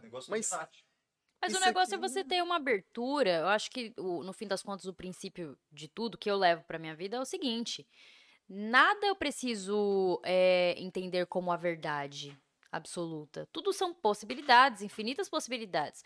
Possibilidades que fazem sentido e tal. E o que isso me traz, né? Encarando isso. Por exemplo, encarar a possibilidade de você ter sido criado por alienígena. E não, tipo, um deus que criou. E essa possibilidade, o que ela diz? porra, da infinitude do universo e de, tipo assim, da gente tá continuamente criando e recriando do nosso sentido e que, tipo assim, não muda o fato de você ser criado por um deus ou você ser criado por um ET, não muda o fato de que você existe e você tá aqui, tá ligado? Moldando e vivendo a sua existência. Quem faz a diferença é você mesmo, né? 100%. Né? Eu acho massa uns caras que falam, por exemplo, quando você é enterrado, você morreu, seu corpo morreu, mas suas células vão adubar a terra. E você vai começar... Você é a terra de novo. Você reproduz, você é terra. Que massa. Louco, muito louco. Tem umas paradas muito loucas. Exatamente. Então, tipo, meio que assim, igual... Eu tinha uma relutância maior, assim, com o cristianismo. Assim. Eu sempre fui meio rebelde, né?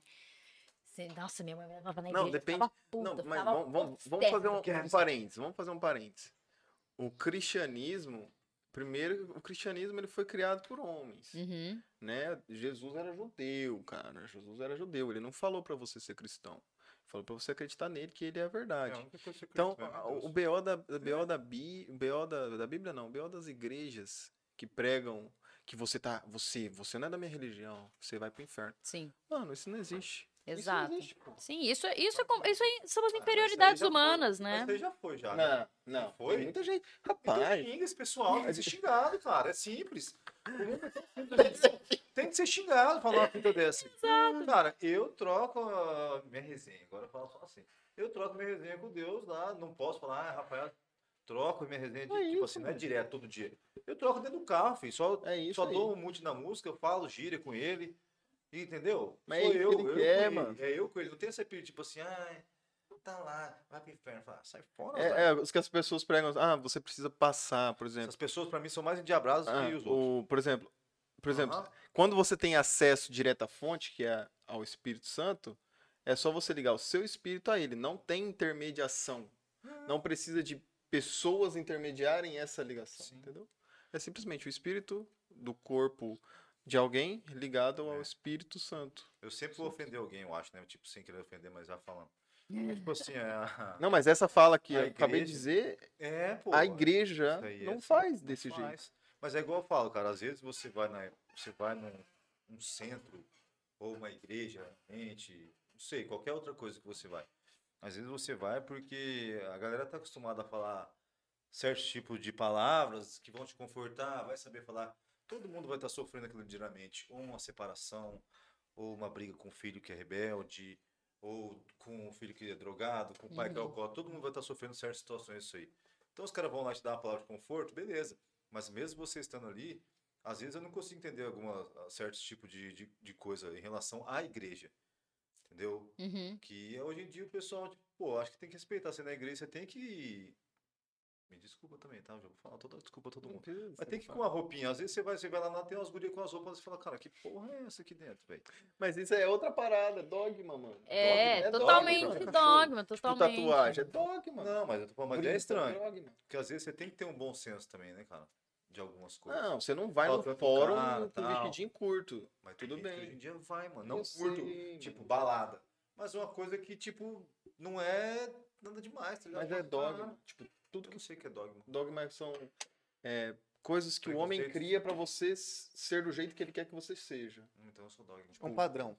Ele cria um padrão. Esse que é o ponto. E você deve seguir o padrão. Se você for o padrão, você. Entendeu? E eu acho que todos nós, todos temos um padrão pra nós mesmos, né, cara? Tipo assim, você, às vezes, queira ou não, você julga alguém por alguma coisa. E você também é julgado, às vezes, por outras coisas. Sempre vai ser assim, eu acho, cara. O ser humano foi feito pra fazer isso, né? Às vezes você julga sem querer julgar, você fala, caralho, julguei.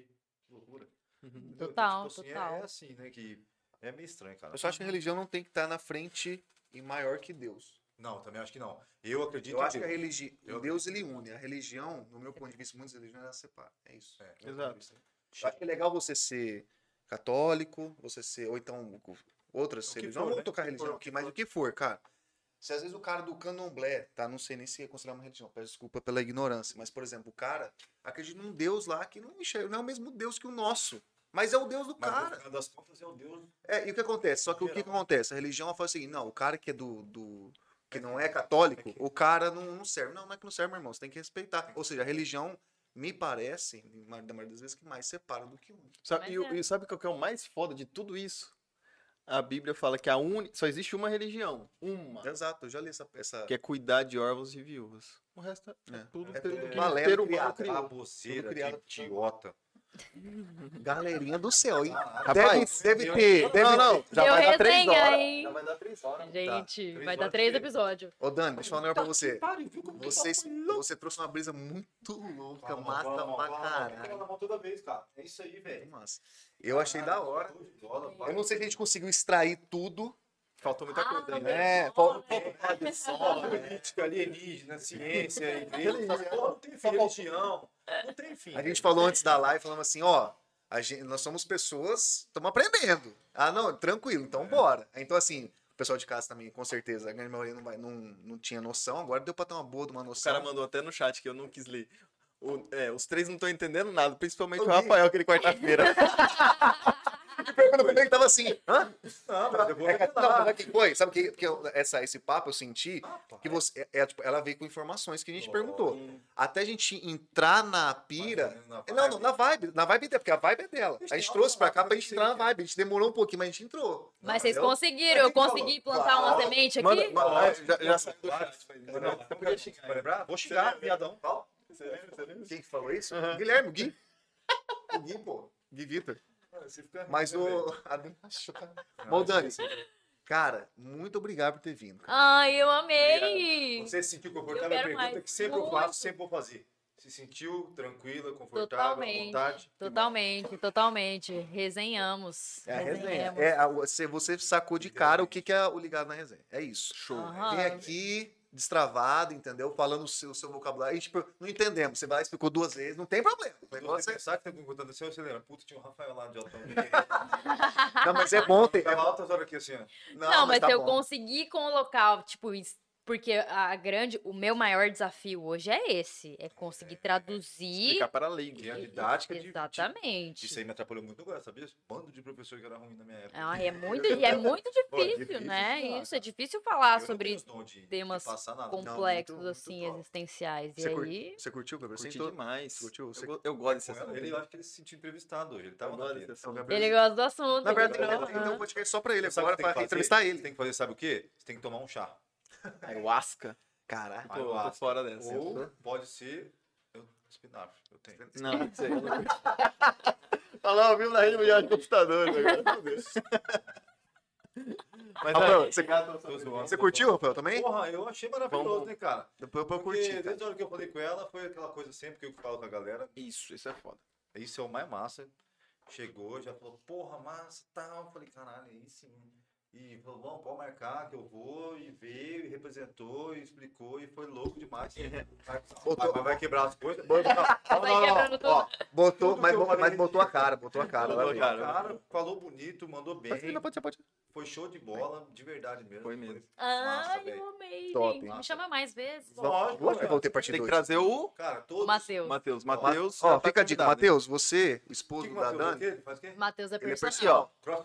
Não, ele é personal. Mas o Matheus é uma pessoa complexa, profunda e cheia dos posicionamentos dele. Você já poder resenhar com ele loucura também ou não? Ah, pode. Ah, então deve, né? Gente, então, ó. Dani, negócio assim, obrigado. Passa a sua rede social. Pode falar pra aquela câmerazinha lá. Não tava aí, deixa eu perguntar. Por que Dani Astrolouca, os caras perguntaram? Uai, porque, enfim, ela é fama... né, astrolouca. Tipo assim, é aquela coisa. Nome artístico, diante de um nome artístico, diante dos loucos, eu sou uma pessoa normal. Diante das pessoas normais, eu sou muito louca.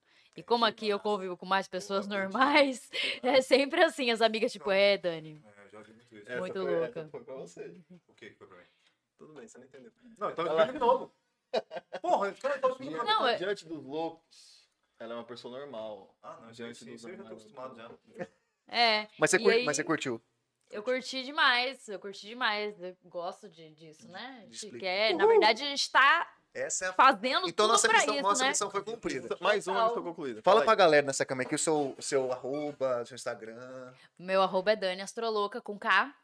E assistam os IGTVs, que são as minhas melhores produções.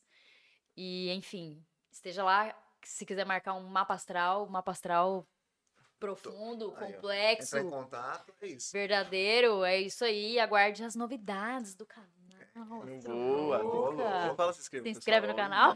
É, isso é importante, porque você viu a produção, né? Teve o lado técnico completo aqui. Não, total. E vocês precisam, então, se inscrever no canal. Ou seja, é não é cigana de Praça de Coelho. Tá falando com quem entende. Tá falando com quem entende.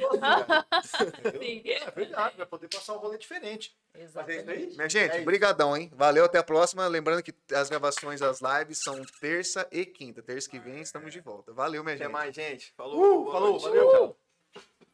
Ficou alguém online?